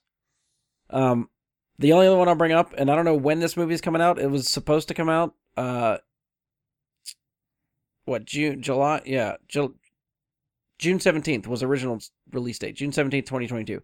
Um, but I don't know what's gonna happen because they lost one of their castmates. But uh, this is a movie called Oh Hell No. Uh, it's supposed to star Jack Black and Ice Cube, and Jack Black was supposed to be a guy who falls in love with Ice Cube's mom. Like, I feel like this has the potential to be like Tag, like it's a it's a comedy, Mm, okay. except Ice Cube refuses to get vaccinated, so he had to leave the project. So they're looking for another lead, and I don't know if this is going to come out this year. So and without him, does it work? yeah, so I don't know who's gonna who they're going to get to replace him to star opposite Jack Black. I think it has the potential to just be really stupid and funny, and I feel like Tag was one of those movies that I was like, hey, this could be really. It sounds stupid, but it ended up being hilarious. And Tag was one of my favorite movies that year. That year, so we'll see. I'm just throwing this out in the dark, you know, throwing it out there. If this comes back and makes my surprise list or something for 2022, or maybe at this case 2023, uh, we'll see if a trailer pops out and who's actually starring opposite Jack Black by the time this movie gets made. It's a really unique problem because I feel like when you write that movie, you're writing a script for Ice Cube a very specific way. Yeah. Like you're writing him as him, the character he plays in every movie, which is still fun and funny, but you're writing for that, That character guy. that he plays. Yeah. And nobody else really does what he does. So you got to get somebody new and then write the character around that person. I I don't know. That that sounds like that could Yeah, I was like I saw the really right or really wrong. I saw the title of the movie and I was like, "What is this movie?" And then I read the premise. I was like, "That sounds fun." And then, like, as I put it on my list for the honorable mentions, just to bring it up, I just happened to look at it the other day and saw that Ice Cube left recently due to the vaccination status and all that crap. I was like, "You fucking stupid idiot!" Whatever. Um, anyway, uh, so that concludes our most anticipated list for 2022. Uh, feel free to give us your top 10 uh, whenever we post the episode. Comment below. Let us know what you think uh, of our lists. Give us your list, and uh, we can compare notes. Uh, wait, hold up. Okay, stop, stop. I'm stopping the episode. Uh, this is this is my fault. I made a point at the beginning of the episode to talk about how I forget to refresh the lists at the end. So anybody listening probably forgets what we talked about at the top of the show. Uh, so this is the beauty of post production. I can put the shit in that I forgot to put in in the first place. So here we go. I will try to quickly get through this list. I know we're already pushing like three hours for this episode, so I apologize. Uh, I will get through this as quickly as possible. I'm going to refresh everybody's top 10s and the dates that the movies are coming out to give you one last look at our list if you are an audio listener. So here we go. Josh's list. Number 10, The Unbearable Weight of Massive Talent comes out April 22nd. Number 9, Jackass Forever comes out February 4th. Number 8, Bullet Train comes out July 15th. Number 7, Lightyear, June 17th. Number 6, Thor Love and Thunder, July 8th. Number 5, Scream 5, January 14th. Number 4, Doctor Strange and the Multiverse of Madness, May 6th. Number 3, Death on the Nile, February 11th. Number 2, Fantastic Beast and the Secrets of Dumbledore, April 15th. Number 1, The Batman, March 4th. Uh, Mike's list. Number 10, Jackass Forever, February 4th. Number 9, Unbearable Weight and Massive Talent, April 22nd. Number 8, Knives Out. Uh, comes out sometime 2022. We don't have a definitive date yet. Uh, number 7, Doctor Strange and the Multiverse of Madness, May 6th. Number 6, Across the Spider Verse Part 1, October 7th. Number 5, Uncharted, which is February 18th. Number 4, Jurassic World Dominion, June 10th. Number 3, Fantastic Beast and the Secrets of Dumbledore, April 15th. Number 2, Thor Love and Thunder, April, or sorry, July 8th. Uh, and number 1, of course, was The Batman, March 4th. My list, one more time. Number 10, Sonic the Hedgehog 2, April 8th. Number 9, Top Gun Maverick, May 27th. Number 8, Jurassic World Dominion, June 10th. Number 7, The Flash, November 4th. Uh, number 6, Thor Love and Thunder, July 8th. number 5, Uncharted, February 18th. Number 4, Lightyear, June 17th. Number 3, Mission Impossible 7, September 30th. Number 2, Across the Spider Verse Part 1, October 7th. And my number 1, just like everybody else, The Batman, March 4th. I thank you for your time. Back to your regularly scheduled program. So that's it for us. If you've enjoyed the show, please support us. Leave a five star rating and review. Give us a share on social media. You can follow or subscribe to the show. We are on Spotify, iTunes, Google, Anchor, Stitcher. Hopefully, anywhere you're listening to a podcast, you can find us. Uh, check us out on Facebook. Search Brad Guy and the Super Friends or go to facebook.com slash Brad Guy Super Friends. Uh, you can send us questions, comments, topic suggestions there. Uh, try to email us. Yeah, you can email us your top 10 list if you want, but I'll never read it. Uh, BradGuySuperFriends at gmail.com. Uh, hit us up on Twitter at BGSuperFriends. Uh, again, follow along for all the social media places Facebook, Twitter. Uh, I will post the Twitch link for whenever we get closer to our live show. So if you want to follow ahead of time, I am at Jedi Bry Guy. That's Jedi with an I, Bry with a Y. and that's where we will broadcast our 250th show on Twitch. And I guess that's it for us. So, on behalf of Josh, Mike, and myself, thank you for listening to this three hour or so podcast, and we will talk to you next time. And welcome back. List show, boom.